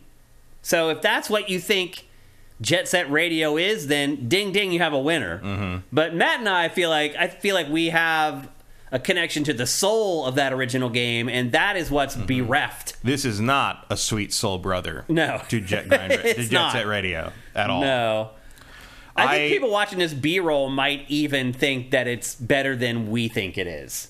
I guess I don't mean it's not like the the gameplay is that off of what at least what Future did to some degree. Mm-hmm. The problem with this game is it does not understand the appeal of Jet Set Radio for one second. Yeah. It is not about cel shading. It is not about just the, the skate, the skateboarding, rollerblading, or whatever. It is not just about the graffiti. There is a tone and style to Jet Set Radio that is absolutely missing in this game. This is one of the most soulless things I've ever played. They try really It's- hard. They do try really hard, but it's just there's too much cyber and not enough funk. That's a good way to put Um, it. it is a weird cyberpunk-ish body horror story. There's a lot of body horror in this Yeah. game. Like people getting beheaded Yeah, and like I was sewn back surprised. together. And I only like, played the first hour, but I saw some of that stuff. I played a few, I went through the first few gangs. You, you know, it's like kind of, it's, it is structured like Jet Set Radio, where you have to like take over territory from various weird Mm-hmm. gangs. But like in the first one, is a bunch of guys who are sewn together from different body parts. Like they're called the Franks because they're Frankenstein's. Like, and look, I will give them credit where the guy who leads that gang is called the Flesh Prince, which is pretty funny. But they're sewn together out There's of. A, also, I mean, that is funny, but it's also. it's also completely off for what Jet Set Radio should be doing. I mean, is it a little bit offensive too? Well, yeah, the whole thing because they're all sewn together from different colored body parts of different races of But- people, and like there's one guy who think about Japanese people. How do they say the word fresh?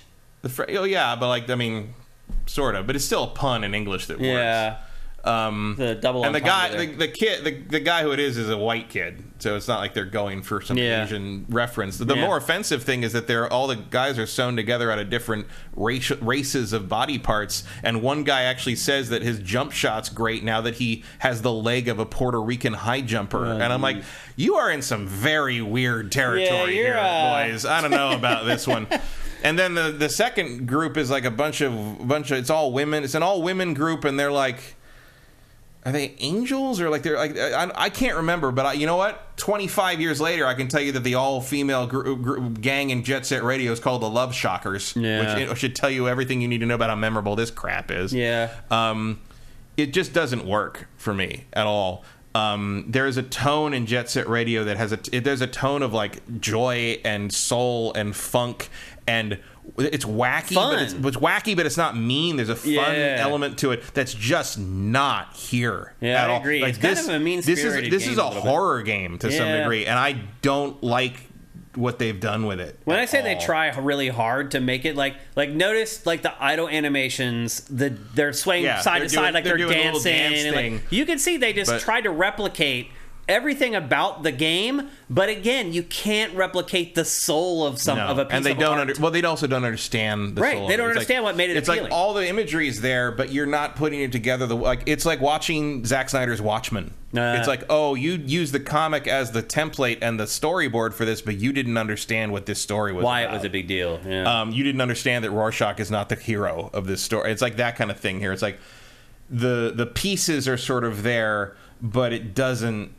You, you, it's made by someone who did not take the same thing away from Jet Set Radio I ever did. That's Yeah. for sure. And the I don't like the music very much. I think the music leans too far into like hip hop and doesn't remember the funk Mm-hmm. enough. It doesn't have enough of the experimental elements. I'd agree. um, the music's pretty generic compared really to the original generic. game. Yeah. And you can see there, like he's doing that kind of dance that the Yeah, the characters do. shuffle, In the yeah. but but it's also even he even looks bored doing. he does. it, you? Yeah. And you get this slide, which is an interesting thing. Like the the slide is actually a pretty good mechanic. Like I think if you made a third Jet Set Radio, maybe you would put that in there. But you know what? Even Jet Set Radio Future didn't really nail the soul of Jet Set Radio One. No, you're right. In the Yeah. and I I argue that Jet Set Radio was a was not just a of a of a it was a of a time. It was a, it was uh, something that could only have happened then in that particular cultural time from that particular team and the and the music from Wavemaster at Sega at the time. Like that was a certain combination of people and style and fashion and ideas that happened at that moment, and you can never really get that again. My real big issue And to try to replicate it is probably to indicate you've already failed. Well, my big issue is that like there are things that they could have improved upon from Jet Set Yeah. Radio. Like the gameplay. Right. Like it's honestly, you go back and play that now, it feels very archaic. in a, in a post Tony Hawk world with all that to look back on and draw from, it's very weird. The only thing they seem to have picked up is the manual. Yeah. You know? I mean, this game plays just like Jet Set Radio. It's way too easy. Like, you lock, there's no real balance. Like, you just lock onto stuff and you just stay on it. And you just mash the buttons and do a million tricks. Like, there's no skill to the game at all. And again, that is like Jet Set Radio. It was very automatic as far as doing your grinds and your tricks are concerned. But that game is ancient. To your point, how many Tony Hawk games have we played? How many developers have worked on extreme sports games that have refined this formula over time? And instead, this is too concerned about staying true to some old Mm-hmm. game that and the worst part of that old game I would Well, add. especially because it's replic. I mean, it's replicating that aspect of of Jet Set Radio down to the parts of Jet Set Radio that were annoying. Right. You know, Yeah. like there were things that, and there are, there are times, especially when it comes to the grinding and transfers and like comboing stuff, and to, especially comboing to wall riding and stuff, that does feel very much like Jet Set Radio.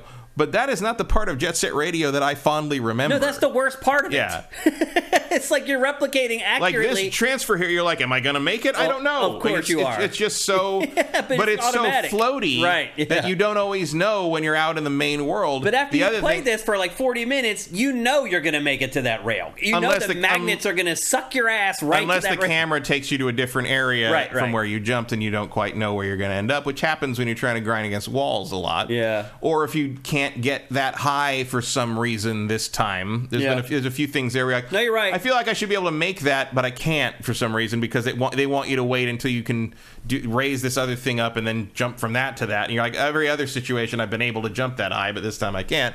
The other thing I would say is uh, the world is really beige and boring, Yeah. other than the graffiti. Like it's a surprisingly uncolorful world. Well, it also completely misses something about graffiti. The graffiti pieces in this are pretty good. It needs more of them. Mm-hmm. I got real tired of throwing up the same tag over and over again. But the thing about being a graffiti artist is you have your own style. You're when I see like there's this guy named Credit from Philly, like the city's biggest writer. I could see one of his pieces. I knew immediately it was a credit piece because it was just his art style, the way he did his letters, the way he did his shading, the way he did his highlights. In this, what they did was they hired a bunch of different graffiti artists, and your same dude is throwing up all their pieces. Mm-hmm. So it's just completely unrealistic. Like all his pieces should look not exactly the same, but you should be able to tell they're from the same artist. That's not the case in Especially since you do play a character that everybody seems to know as the best graffiti Right. artist in the in the city. Right? Yeah. Uh, they've so they've missed a lot of the Um, who, to be fair, points. gets his head cut off and replaced with a robot head, which is okay. What? So, so okay, weird, sure. The other thing I don't. So, so the one thing I kept thinking about that as you go through the story and you still have the head, the robot head. Why does the robot head have a giant projecting fin on the back of it that clips through every single thing the character goes anywhere near in the cutscenes? well, and even if he folds his hands, his hands clip into his Right, body. but like, why give him a thing that is going to obviously clip through everything he goes Yeah. near, every chair he sits in, every setting yourself up for like failure. it's just like you chose to look terrible in Yeah. there. It was very strange. The combat is very loose and floaty And weird. You're always trying to hit something out of the air, and like it doesn't always know. You don't always know when you're going to make contact. You do tend to make contact more often than you don't, but like you don't always know why you hit something. camera has problems keeping track of the combat sometimes. Like there's the gameplay in this to me was is bad. And I'm obviously a gameplay Yeah. first guy, so and, and look, like I've seen tweets where people call this one of the best playing games of the decade. like Okay. there are people who are like basically like I've seen Yeah. people like this is the best game of the year in terms of gameplay and Yeah. in terms of grinding and that trick thing and like how amazing the trick system is. Well, and I'm like that I person had, had get it. played Tony Hawk games and sucked at them and was like, "Wow, I can actually play this." But like, there's nothing here. Yeah. There's no there's no depth to the tr- and like you didn't need depth to the trick system and stuff in Jet Set Radio because you were there for different reasons. And you know what? Even in Jet Set Radio, there were graffiti sets. Mm-hmm. Like you could customize whatever your character painted, Yeah. but you there, There were, were, like- th- there were sets of graffiti, and you wanted to mix and match. You could, but if Yeah. you wanted all the graffiti to have a cer- the same style, you could. That's not here, and you unlock graffiti all the time in this, but it all goes into your sort of bank, Yep. and you have to know which direction to start the the spray in to paint different things. And I would forget which one's which all the time. But yeah, there's no coherency between them really, um, outside of everything having something to do with uh, the name of your uh, the the bomb rush crew or whatever your your crew name is, um, which for some reason was only two people until you showed up. I should love this game, is what I'm getting at, and I do not. So take that for what is. This is like Shane the video game. Let's be honest. Like, With the exception of decapitations via vinyl right. record, which But is- I skated for over a decade. I wrote graffiti. I'm a DJ. you can yeah you can even choose to have a normal skateboard in yeah. this game. Yeah. I mean, this is like Shane the video game, and I still. And why can you why can you take the why can you take the skates and skateboard off? What is the like? I You don't can know. just run around on your own, really slow and boring. Well, Like, one thing I will say I do like if about you end up on steps, you end up like running around on foot, and you have to press- press the button to bring your skates back out. And I'm like, why is this? I kind of think game? that's kind of cool, though. The way that you can transition from skating to not skating and running. Like, that was one of the things about the gameplay that I thought was kind of clever. Because with Tony Hawk, it's like you have to click something. Like, here, it's context sensitive. It kind of does it, like, automatically depending on the terrain.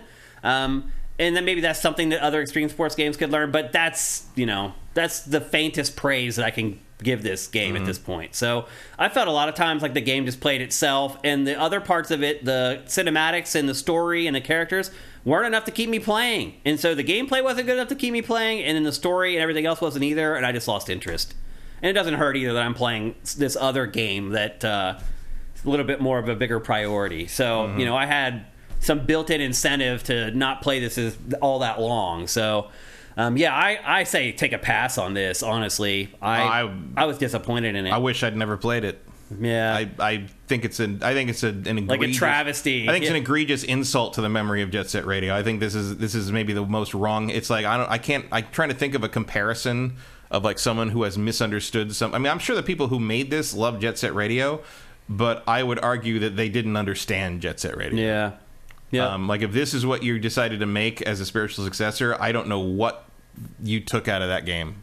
Like the rudimentary gameplay, and for some reason you thought it should be gorier and weird, like scarier. like I like the body Yeah. horror in this is bizarre. Like there's none of that in. I mean, they could have stayed game. true to the tone and it would have been fine because Yeah. we haven't got a game like this in forever. Mm-hmm. Like, they didn't have to change that part of the game.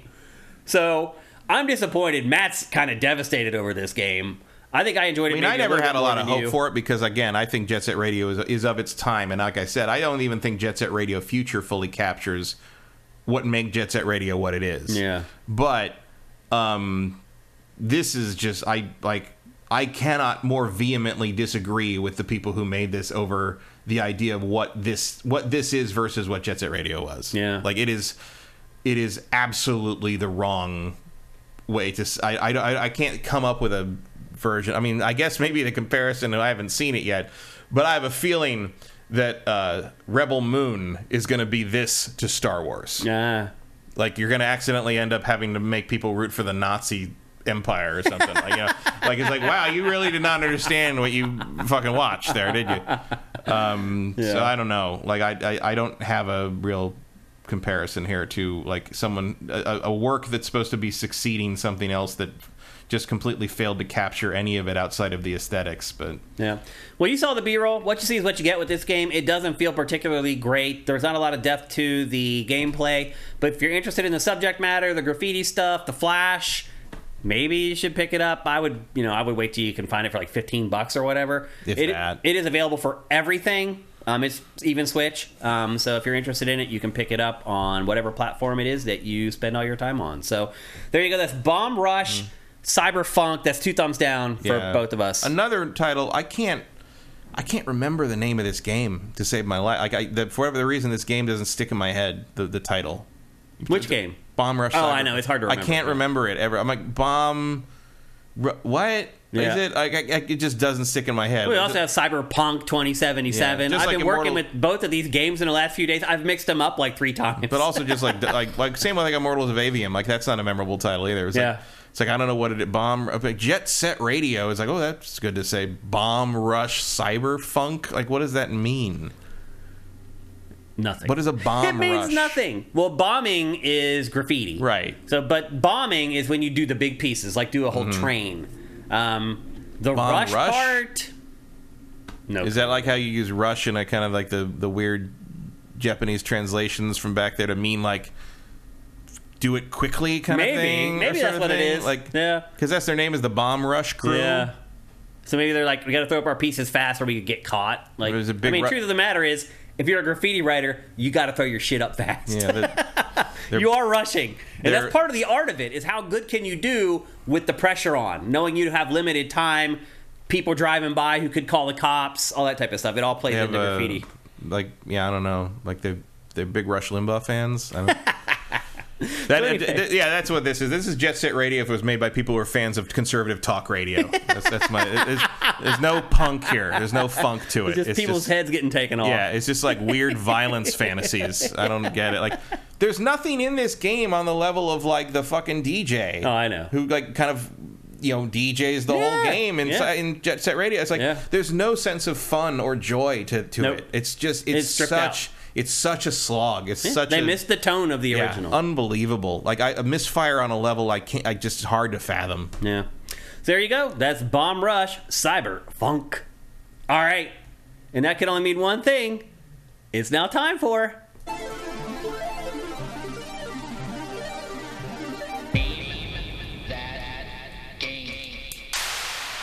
That's right. It's time for Name That Game, where I show you five screenshots from a video game and you try to guess the name of that damn game. And you need to do it before this guy comes up with the name. Um, a couple things before we get going. If you've won already this year, do not play.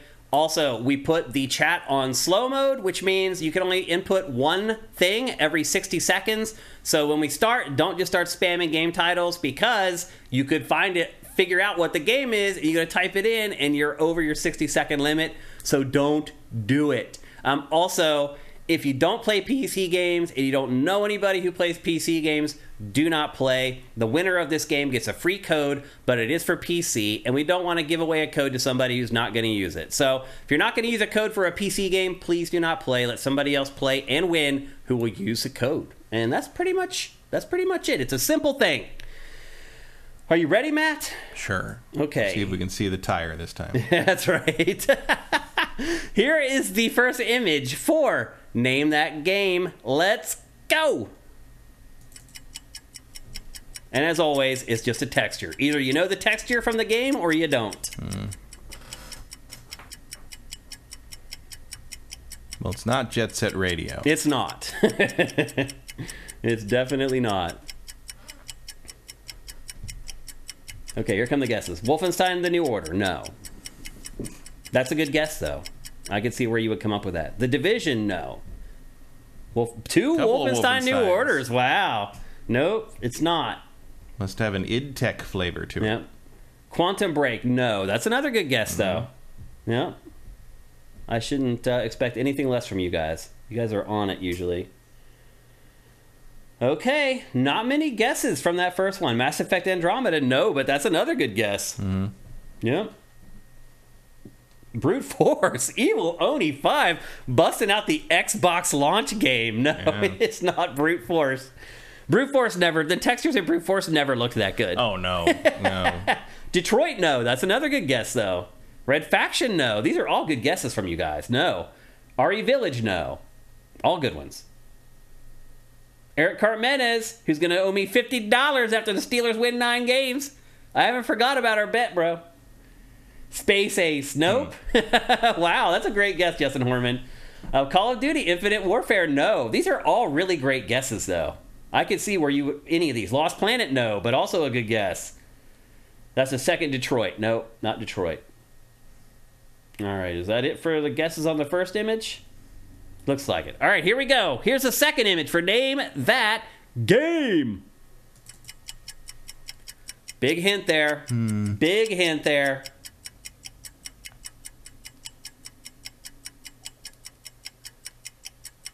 That kind of looks like Fallout Three. Not Fallout 3. Not Homefront. Nightmare 452. Resistance 3, no. Hybrid Heaven, there it is. Nope. Fallout 3, no. Sniper Elite, no. Fallout 4, no. Two Fallout 4s. A bunch of Fallout. Fallout New Vegas, no. Spec Ops The Line, no. Gears of War 3, no. Fallout, no. I hope this isn't Destiny or something. No! it's a Gears game from Consoleized. Um, Cartman says, I have too much faith in Pickett. Nope, I have faith in the offensive line and the running game. Uh, Red Faction, no. It has that Fallout color tone. It does. I can see why people are guessing it. Call of Duty 4, no. All right, looks like we're going to make it to the third image. Rage. Not Rage. Nope. All right, on to the third image. And here it is. Come on, you guys got to get it from this.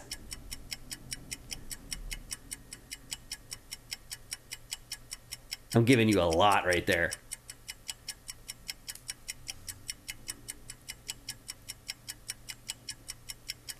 Sekiro, no. Battlefield, no.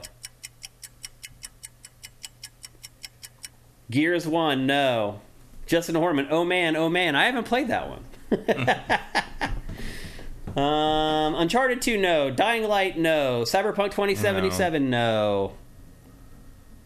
Killzone, no. Mad Max, no. Like a Dragon, no. Dying Light, no. Resident Evil 5, no. Call of Duty Black Ops, no. RE4, no. Simpsons Wrestling, no. Wow. I'm surprised you guys didn't get it from this one. All right. We'll move on to image four. This is a good one. You guys are definitely going to get it from this one. So get your fingers ready for the typing. And here it is.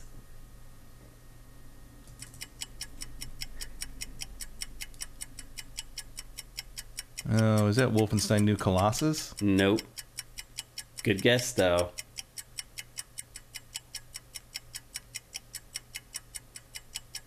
Wow. We have a winner. there we go. Okay, I was like, come on. Somebody's got to get it. X Lord Xerxes gets it with Killzone 2. I want to talk about a series that's been erased from my memory banks.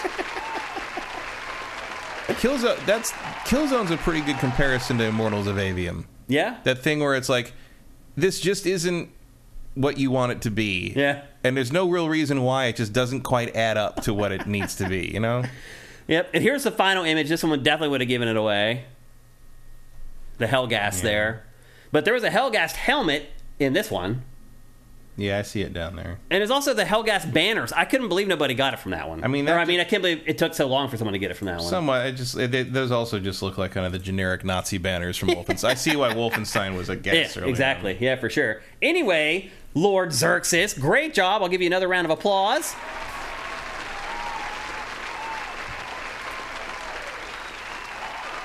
Good job, man. You got it on the fourth one. As always, you can send me a DM here on Twitch. You can send me a DM on Twitter. I am at Dinfire. You can send Sifted a DM on Twitter at Sifted Games. You can send me a DM on Sifted at Shane. Any of those places, just hit me up and we'll get you your free game code. Uh, we're about to do some Q&A, but before we do that, we need to hear a word from our other awesome sponsor, soundwizardry.com. Experience the realm of extraordinary audio with Sound Wizardry. With a decade long journey in sound design, we animate your movies and video games with the breath of sound.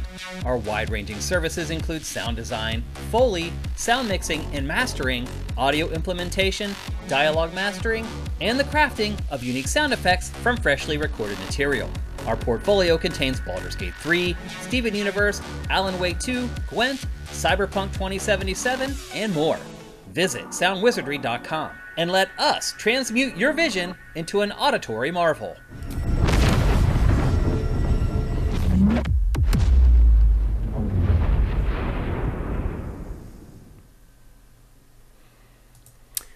As I say every week, head to soundwizardry.com for any of your sound needs. They can do pretty much anything. that can handle any of the sound work you may have for any project that you're working on. Again, as I say every week, they have helped us out with episodes of Game Face where the files got corrupted or the audio was borked or Matt and I were like going way over modulated. He has helped us so many times with various sound issues we've had working on stuff at Sifted. He is awesome. So again, head to soundwizardry.com and hook it up.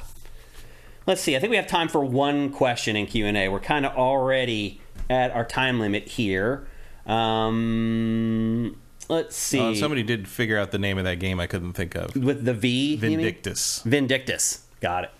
Um, Too Quick Caprice has no Sea of Stars. No, I haven't had a chance to play enough of it yet. I got my backer code for that at 11 o'clock last night, so no. I'm I, I'm playing Starfield obviously, and that's a bigger priority. Although don't get me wrong, like we are both excited to play Sea of Stars, so it will be. In fact, I will probably play it while I'm home. I will take my Switch on the road for once, and uh, I will play it on the road while I'm gone for vacation. When we come back, I'll be ready to talk about it. So anyway, no Sea of Stars today, but we will have it in the next episode of Game Face.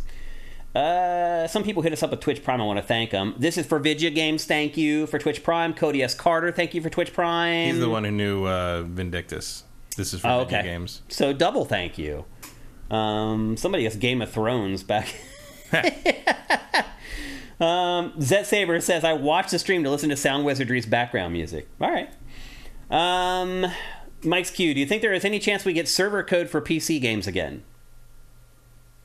Emperor Dread, thank you for Twitch Prime. People are asking for a Luna emote, and people are asking for an emote of you. And I promise you that I will deliver both of those. Um, give me a little bit of time, but I will make sure that I get emotes for both Matt and for Luna soon. Um, looking forward to see what you think of the music, Shane. I'm not sure what you're talking about, actually. Um, but console eye said great sounding ad. That's good. Like I hope that's the case. I was very careful about doing the audio in that ad because obviously he's like the sound master. And so I knew if I didn't nail it, he'd be like, "Nope, that's not good enough." So that's good to hear that you thought the audio was good in the ad. Um, Yakov two two six. Now that Gamescom ended, what do you think TGS? Do you think TGS will be a better show? No. No. the fact that Gamescom was that bad just makes me think that TGS is going to be really bad. Um, a lot of a lot of Western publishers go to TGS anymore. They just don't. Like they just have kind of written it off at this point. So yeah, I do not have high hopes for TGS, but I haven't had high t- hopes for TGS since like 2010. Let's just be honest. Like that's really the last year the show was like worth really covering. Um, TGS has been on a bad run, and I don't see that changing anytime soon, unfortunately. So, um, yeah, I don't think TGS is going to be some great revelation, unfortunately. Um, but anyway, we have to wrap things up here, unfortunately. Oh, there! Look, they already have a black cat emoji that people are using in the chat. um, Vincent says TGS will have Monster Hunter World 2, and that's about it. Yeah, I mean they'll have one or two Hold big me back.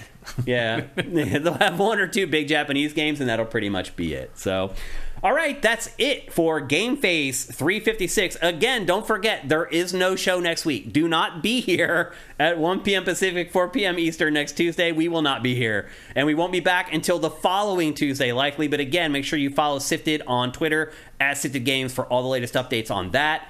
If you're listening to this show on the podcast services or you're watching it for free on YouTube, it would really be awesome if you could help us out some way financially. You can either do it with Twitch Prime, where if you're an Amazon Prime member, you can give us a free $2.50 every month, but you have to go back and do it every month. And the instructions for doing that are down below. Again, YouTube fam, please help us out with that. Um, and if you just want to help us out, period, head to patreon.com slash sifted. That's S-I-F-T-D. You can pledge whatever you want there, a dollar a month, and even that gets you some on site rewards. Um, every tier gets you different on site rewards in addition to having access to different things and different rewards on our Patreon. We appreciate every single dollar in our Patreon. We really, really do. So, um, and we will remember you too. We remember almost all our patrons, which is pretty awesome. Um, it would be awesome to get to a point someday where I don't remember most of them because that would just mean that we're flourishing. Um, but there is something to be said for um, the community that we have going here and how we kind of all know each other. It's kind of cool. Um, and if you're again, if you're watching this on YouTube and you're wasting your time on Twitter or on YouTube trying to follow the games industry, come to Sifted. If you're an older older adult, you're tired of dealing with toxic people all over the internet. Come to Sifted. That's why we built the site. Is for older players who still love games but just don't want to deal with all the riffraff in the games industry and don't have the time to hunt around for stuff they actually care about on YouTube or on Twitter or wherever. And so that's about to get way worse than normal this week. yeah, it is. Oh yeah, Console wars. It is gonna get ugly. Gonna heat up in a way they haven't been in years. it's really kind of crazy when you think about it. Um, so anyway, um, this was a great show. I thought it was. We had some good stuff in here, but the next show is going to be all about Starfield. So get ready. Um, but again, if you're a patron, look out for our content at Embargo Break on the 31st for Starfield. We're going to have a bunch of it for you guys, and I hope you enjoy it. So.